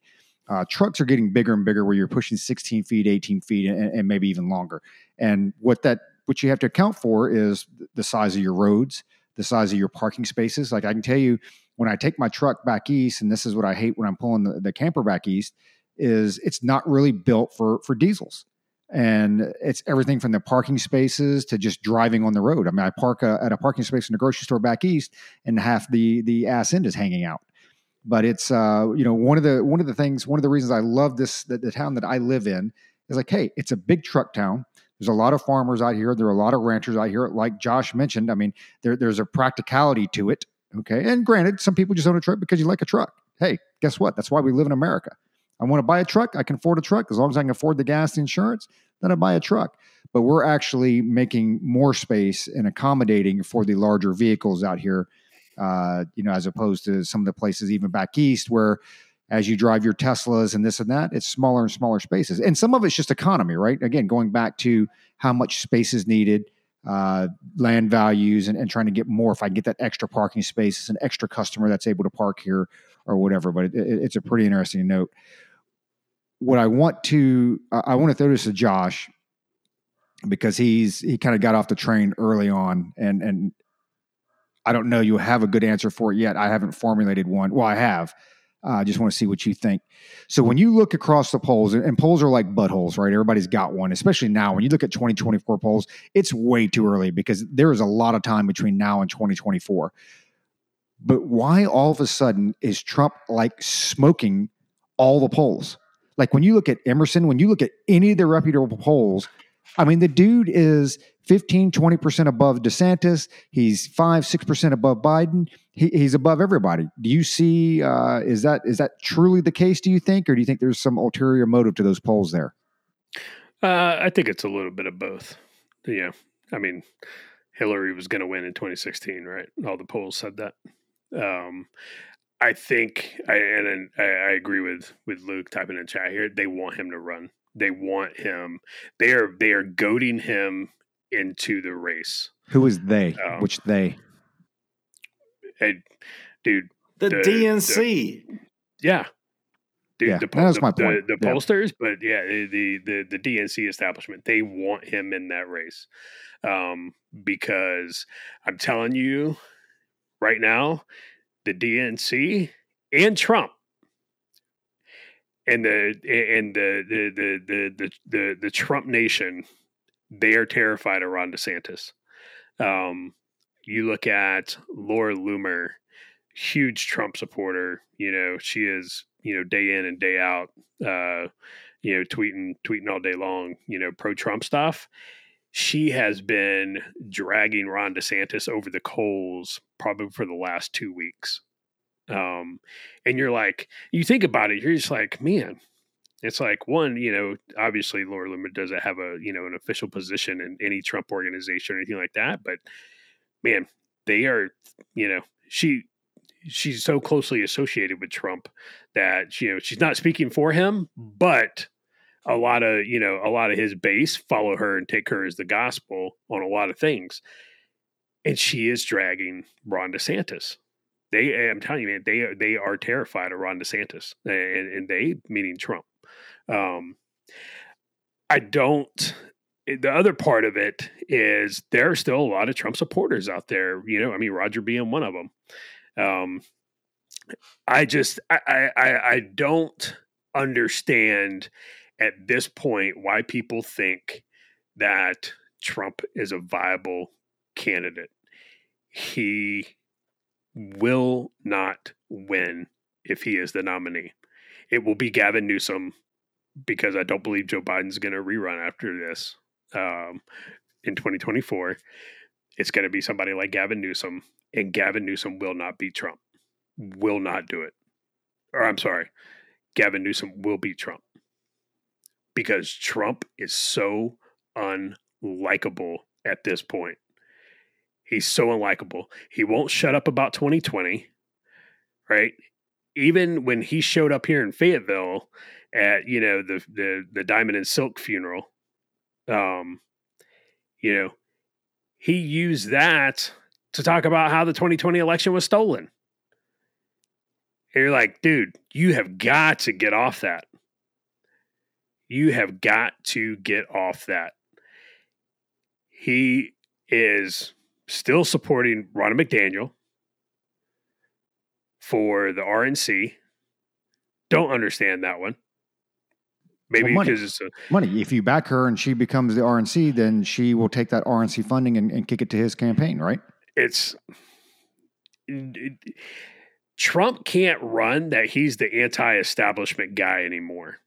He can't do it. Trump can say I'm not a politician. Yeah, you are. You're a politician because you spent 4 years as president of the United States. So you're no longer a businessman. You are a you're a politician and you are part of the machine. Um because Trump Trump is, you know, people are like, "Oh, he's an anti-establishment candidate." No, he's not. Trump is an anti he, he whoever is loyal to him that's who trump is going to go with um you know he's out there you know palling around with lindsey graham meanwhile lindsey graham was just in you know kiev with dick blumenthal and and uh what's uh, white house right and by the way that was the closest dick blumenthal has ever been to a combat zone um I was know, in the in, nom, in, in his life, he's got right? The, he's got the stare. He's got the thousand yard stare. yeah, he lied about his Vietnam. So dude never went to Vietnam. Yeah, yeah, no. Richard Blumenthal being in Kiev, that's the closest you've ever been to combat. Um, but now, you, but you, then you have Trump out palling around with with Lindsey Graham, and you're like, what are you like? What are you doing? Like, what are you doing? Um, and then the whole, you know, the whole bisexual thing. Uh, are you talking about Luke when you put that in here? Are you talking about Lindsey Graham? Because I think Lindsey No, Graham's bisexual. no, Newsom, man. Let's call Oh. it right now. Let's call it Do right now. yeah, uh, yeah. I'll, I'll get to that in a minute. Um, and then you have Trump is on this whole vaccine. He's he's out. You know, he's supporting the COVID vaccine. When everything that's coming out now, everything that's coming out, the shit that we said two years ago, is all coming out now. Trump's still like, no, man, save save tens of millions of lives, two hundred million people. I was responsible for that COVID vaccine. It's good. You're like, ah, man, I probably would. I would probably steer away from that. Um, I, I just, I, I- I don't get it. I, I don't think Trump is electable. Uh, I really, really don't. Um, because the people who didn't vote for Trump in 2020 because they just couldn't tolerate him, they're not going to automatically just show up in 2024 and be like, all right, well, I'll, I'll, vote for him this time. They're just not going to do it. Um, and he's losing, and he's losing some folks that voted for him in 2020. Uh, me, me being one. Um, that's uh, that's no secret. Yeah, as far as the Gavin Newsom thing, if Joe Biden doesn't run in 2024, I think it's Gavin Newsom. Um, and yeah, we we had this uh, conversation in our text chat, uh, and we 100% Gavin Newsom is bisexual. 100%, Well, okay. Well, without question. Uh, wait, no. I'm not saying he is. I'm saying he's going to say he is because what's the deal? He is a white, heterosexual, cisgendered, whatever male. It's like we got to overcome that, right? The way to overcome that is for uh, it, it to be leaked or whatever. No, that but he's but it's going to be true. It may get, Well, yeah, it may get leaked, but it's going to be true. Maybe. I don't know. The guy seems to be a hound to me, but whatever. I mean, it doesn't No, matter. I, we are calling it on C3 right now. Mark the date, episode 108. Gavin Newsom will come out and say he's either bisexual or some kind of whatever intersectional something Yeah, to he's make got up to for the out. white male thing because there is no more white male Or he'll come out. Gavin Newsom. Come on. Yeah, he, well, there no, there's some white males in Gavin Newsom, but it ain't Gavin Newsom. Um, Oh God. The, uh, what here's is kind of kind of staying staying on that track. What in the world is going on with Mike Pence? Why did Mike Pence come out and voluntarily, right? He did this voluntarily. Come out and be like, "Oh, I had classified documents at my house too." Roger, why would Mike Pence do that? You know, and, and some I, I don't know. Maybe they're they're just in Washington too long, okay, and and they're just in this echo chamber. And I know we brought it up last episode, but I was joking. You know, well, I wasn't joking. I was dead serious. My wife. I'm like, believe me, if I found anything, and, and uh, it, obviously didn't take any of that stuff with me, and, and didn't have access to it, whatever. But if I ever found anything of any significance that I'm not supposed to have here, I'm burning that. Okay. Hey, babe, if you find something in the dresser, you find something in the drawer, you don't even have to tell me about it. Just take it out back to the fire pit and torch it. And in some like some alternate universe that he lives in, he thinks, well, if I come out, take the proper measures, you know, have my press release, I'll look like the good guy in this. And and and, and I tweeted this as well. Look, I don't care if you did it by accident. I don't care if you're being transparent. I don't care if you're cooperating. That doesn't mean that what you did wasn't illegal. It doesn't mean that what you did wasn't wrong. Hey, I murdered a guy, but I'm cooperating now, so everything's all good. no, you still murdered a guy, right? Tucker. I don't know if you guys. I don't know if you guys listen to Tucker. I, I, I listened to a little bit this morning uh, when I took the dog for a walk. First thing, um, Tucker opined that it was possibly to help Joe Biden take some of the heat off of Joe Biden because it would be like, oh look, well, I mean, just everybody has it. Like it's not a you know, it's not that big of a deal. Um, I don't know if that holds water or or not, but it just seems to it, it just it, it it doesn't it smell it, it smells right. Well, here, here's what's dirty about the whole thing, and I think she is the worst press secretary, press secretary that I can remember in in recent times. Karine Jean Pierre, KJP. I'm not a big fan of her 'cause I just don't think she's intelligent. I, I don't think she's intelligent on. I, I take it. You know, let me, let me caveat this with dealings of like the White House and just overall what's going on in the world and government affairs. I just don't think she's that intelligent of a person. You know, I don't think she's interested in it. I just don't think she has a good grasp of what's happening out there. Uh, because half these answers that that that she throws out there, I'm like, dude, I don't even have the inside scoop. None of us three have the inside scoop, except for one of the feds on the on the show. Uh, but we could come up with better answers than than what she could come up with, right? What I do, I don't even feel bad. I don't even know the right term, so you guys can label whatever you want. They are clearly keeping her in the dark. I, I'm with Dana Perino on this thing, where they are keeping her in the dark. Ron Klain, and by the way, he's stepping down now, right? And the COVID czar or whatever is going to take his place, but they are clearly keeping her in the dark and not letting her know anything about the, you know the Biden classified documents and all that stuff. I agree. And it, to me, it's such an easy fix up front where, hey, if you truly wanted to be transparent, well, one, it's a Democrat setup. I'm telling you that right now. It's a Democrat setup because if you've got handlers back there, you know, if back to our cabinets where, and I forget what positions I had you guys in, but you know, if if if Luke or Josh were my chief of staff or whatever, and, you know, you came to my Arizona home and you found something, I would expect that you would just take that out back to the fire pit and burn that, like I told my wife to do, and I would just never hear about it. That's it. That's it. The fact that these things are found and then made public. Okay, that that's an what you, you think the GOP has access to his home? I mean, seriously? And then you go all the way back to the Senate. Now people are starting to dig.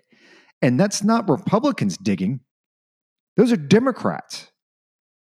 Those are Democrats that are digging because I think that, you know, at first, and we've said it, I, I hold to this day, same thing Josh said, I don't think Biden makes it uh, to 2024 as far as running.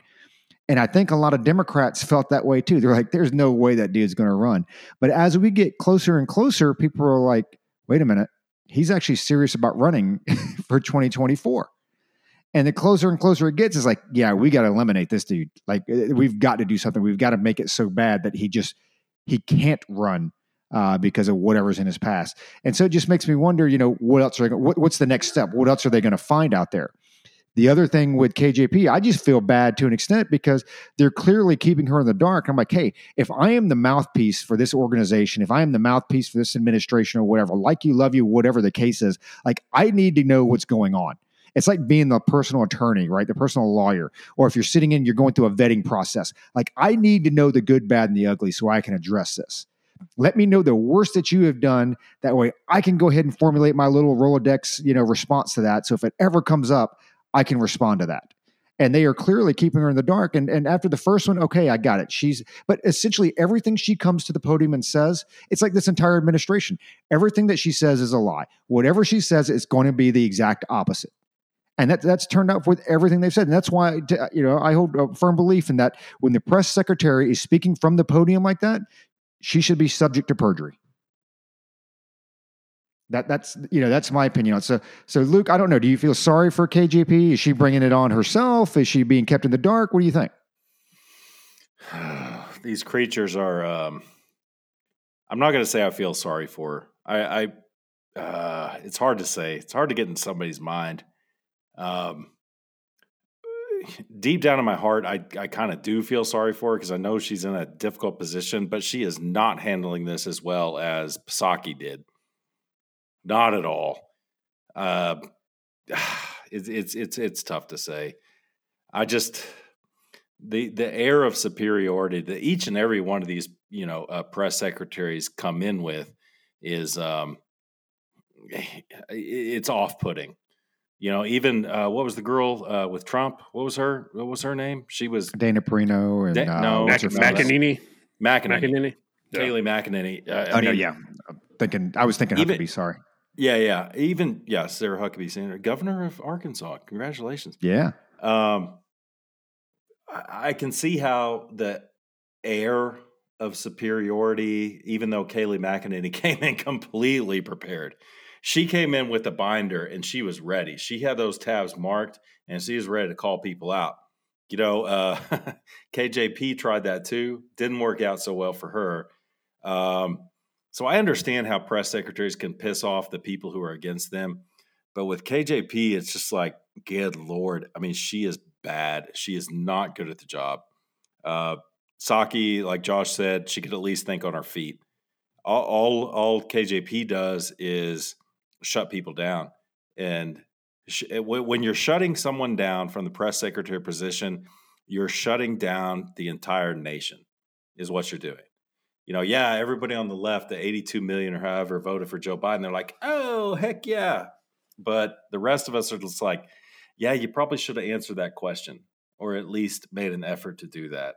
There's been a lot of good questions. Go ahead. This Rob. is karma, though, right? Because I mean, go It back is. to like when with the whole Trump thing. From the president's office, why even make a statement?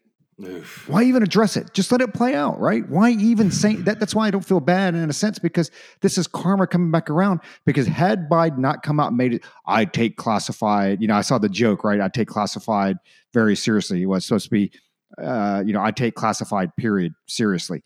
But why say anything? Why, Because why just shut up? Because Biden's arrogance, his hubris, won't allow him to be quiet. He has to uh, say something. Uh, He has think- to. Do you really think? I mean, honestly, do you think that his mind is functioning at that level?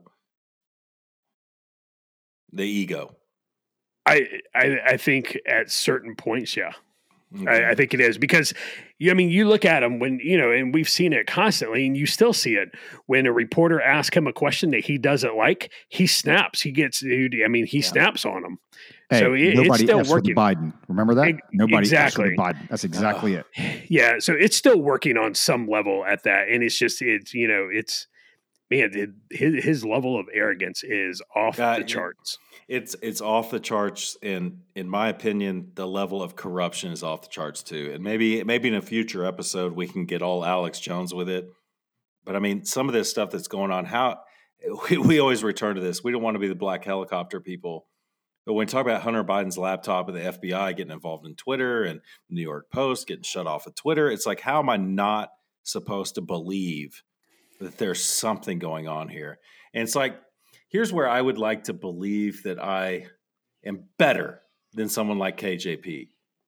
It's like if I had to go against everything I believed and support someone and speak for someone, I just I, I would I would like to think that even though it would benefit my career, I would not do it. You know? Yeah. No, hundred percent. And uh, so, and I, I want to kind of dovetail off of that real, uh, real quick um, before we uh, before we finish out. So we all know that uh, Charles McGonigal, uh, uh, got charged um, and arrested. He was an FBI agent on the uh, on the New York counterintelligence uh, lead. Um, he was one of the FBI agents who, you know, brought the counterintelligence investigation along with Strzok um, against Donald Trump for you know supposed collusion with Russia in 2016. Um, he was arrested for colluding with Russia, um, and but when you talk about the Hunter Biden laptop, right, the emails in the Hunter Biden laptop talking about China, you know, the, you know, Hunter Biden's that one specific email where he was like, you know, quote, the effing spy chief of China. Um, and then when you take a look at, you know, Biden's ties, you know, 10% for the big guy, um, and then Biden's ties back to where the first batch of classified documents were found. Um, at the University. What was that? University of Pittsburgh, University of uh, Pennsylvania, Penn, in the yeah. In, yeah, Penn, in the think tank. They were the ones who lobbied to, you know, to get the Chinese uh, task force, investigation task force, the FBI shut down. Um, China donated tens of millions of dollars to the university and stuff. All of us have seen counterintelligence investigations open based on less evidence the fact that there is not an open counterintelligence investigation, or uh, maybe there is, and they're doing it the right way and not, you know, announcing it, unlike they did with Trump.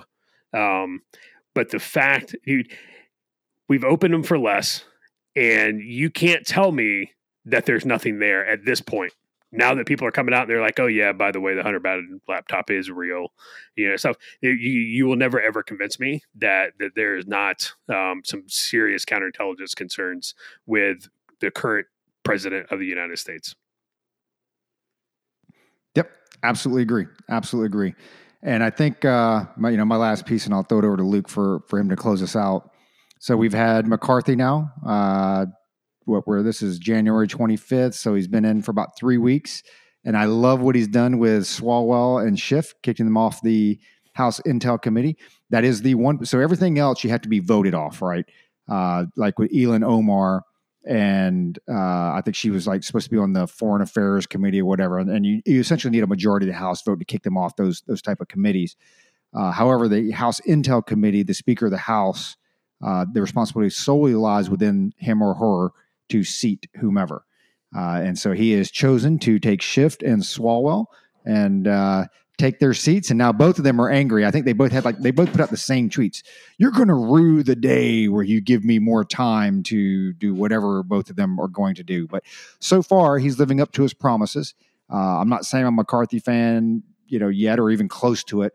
But uh, I think this first this first quarter, especially, you look at the first three months. That's going to be very telling to see how uh, this next year goes, and uh, if all goes as we think it's going to, or as what I opine it to be, is uh, you know lame duck president.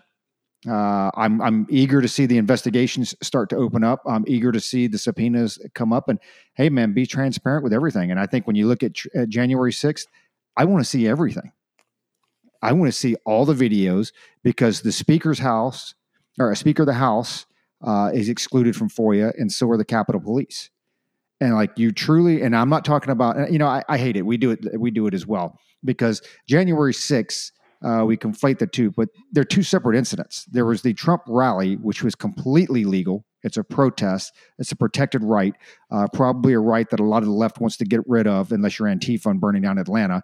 Uh, you know, along with the Second Amendment, they want to get rid of as well. But that is a protected right uh, versus the you know hundred so people, whatever that that broke into the Capitol or, or were let into the Capitol, or whatever the case is. Point being, you really want people support. I mean, you know, you want to get rid of the black helicopters, you want to get rid of the conspiracies and this and that. Sunlight, brother. Open it up. Hey, this is what happened. But I tell you, I have seen enough videos of police officers opening gates. I've seen enough videos of police officers opening doors.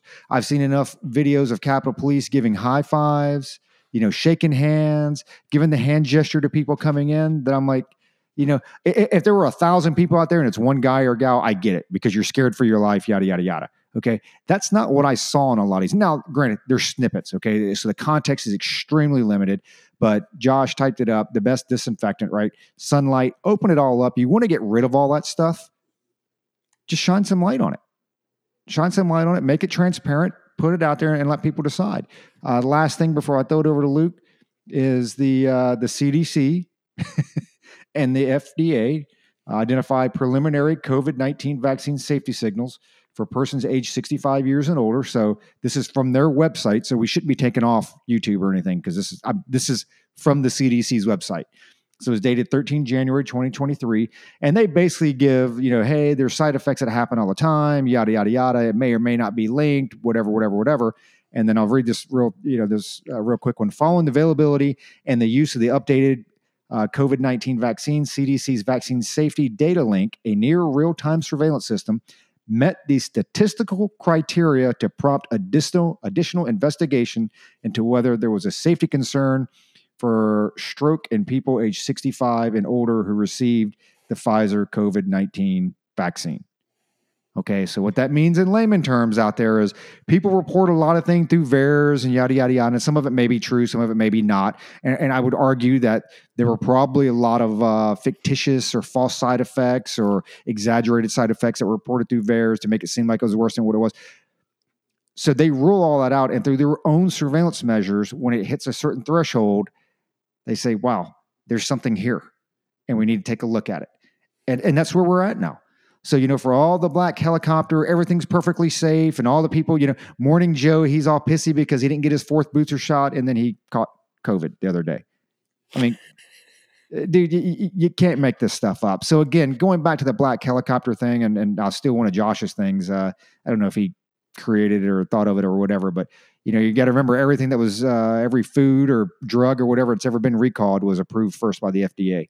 So, not saying that it's good, bad, or indifferent those are the facts. So they are finding some some t- statistics out there and some reporting that is going above the threshold. And my prediction is uh, it won't be just limited to strokes in the 65 year old and older population. You'll soon soon start to see the myocarditis and and, and some other uh, some other issues associated with it. So with that, uh, you know, shout out to all the folks that continue to listen, uh, the Jims and the and the Danny's. Uh, Danny's getting back on his feet, so hopefully starting putting some more uh, flags out there sooner than later uh, the Teds that are out there, the Joes, you know, usual suspects, that type of stuff. Uh, definitely appreciate you listening. I'll kick it over to Luke. So it's funny. Uh, we know two of the three in C3 have gotten the vax, and two of the three of us might get myocarditis. And my my philosophy is, you know, tonight, like I told Josh and and and Roger, was, you know, I load up on the Jack 3D, and and Josh is like, bro, that's going to give you a heart attack, and I'm like, no, no, no, no, no. I got a, I got a bigger strategy than this. But it's like the I, new I put, Jack 3D, right? Is it a new old, Jack 3D? No, no, it's it's the old school stuff that. that Did you get this stuff from like Slovenia? Did you bring this stuff from like no, Europe? No, no, no, no. I got I got my I got my sources, and I'm like, no, man, I put that Jack 3D in my body to counteract the vax. I got them fighting against each other to try to kill me, and they forget about me. The only thing to kill Luke is Luke, right? So, see, but Josh doesn't have an excuse when he dies of a heart attack. It's because he doesn't eat right and he's fat. At least, at least, uh, the two of us have an excuse. Bro, it was the vax. That's what killed us. It wasn't our diet. So yeah, you know, Josh, uh, we're we're thinking on the same wavelength here. Sunlight is the best decon, uh, disinfectant. Period. It, we just wish people would tell us the truth. The government, that is, tell us the truth. Let us suss it out about everything. JFK, UFO, everything. Man, if there's nothing there, just let us decide. So I, am really, really glad we're on the on the same wavelength there. I was thinking tonight on my drive back from the gym back home, rushing so we could record. It's like we don't have any advertisements. We, we we make no money off this. That's how you know we're just we're trying to communicate with y'all and we're trying to work out our own stuff. We got we get no money out of this. So we we really enjoy doing it and we really enjoy all the feedback that y'all give us and that leads me to the shout outs you know there is there is one person on facebook and I, I really hope she listens she is what we call the good bonnie there is a bad bonnie and a good bonnie and uh, the bad bonnie is our arch nemesis and i think that she is the one that got josh canceled but there is a good bonnie and I, I you know she she likes our stuff on facebook she shares it and we really appreciate it. I won't I won't say her last name. I, won't say her last name. It's it, there's a hyphen there, so I, am a little bit suspicious. But uh, thank you for listening. Thank you for liking our Facebook stuff. I appreciate Grant. I, I don't shout him out enough. Uh, I just appreciate y'all all y'all listening. I could go through the list. You know, Ryan is always always good for a comment. Gary always good for a comment. I miss you, brother. I miss you beating the shit out of Wants with a with a pillow back in basic training. So I know we don't get to everybody. It's not because we don't appreciate y'all listening. Uh, give a shout out to my mom. Uh, she listens to every episode from beginning to end, despite the cussing. So again, you know, time is the most valuable commodity, like we all say. We really appreciate it. And with Josh. Yeah, no, we definitely appreciate uh definitely appreciate everybody uh everybody listening. Um, and I definitely appreciate Luke spreading uh, spreading my health information out there for for everybody. um, HIPAA be damned. Well, see, it, well, it's not a HIPAA violation because you're not a medical professional. So that's a lot of what, what a lot of people don't understand about HIPAA.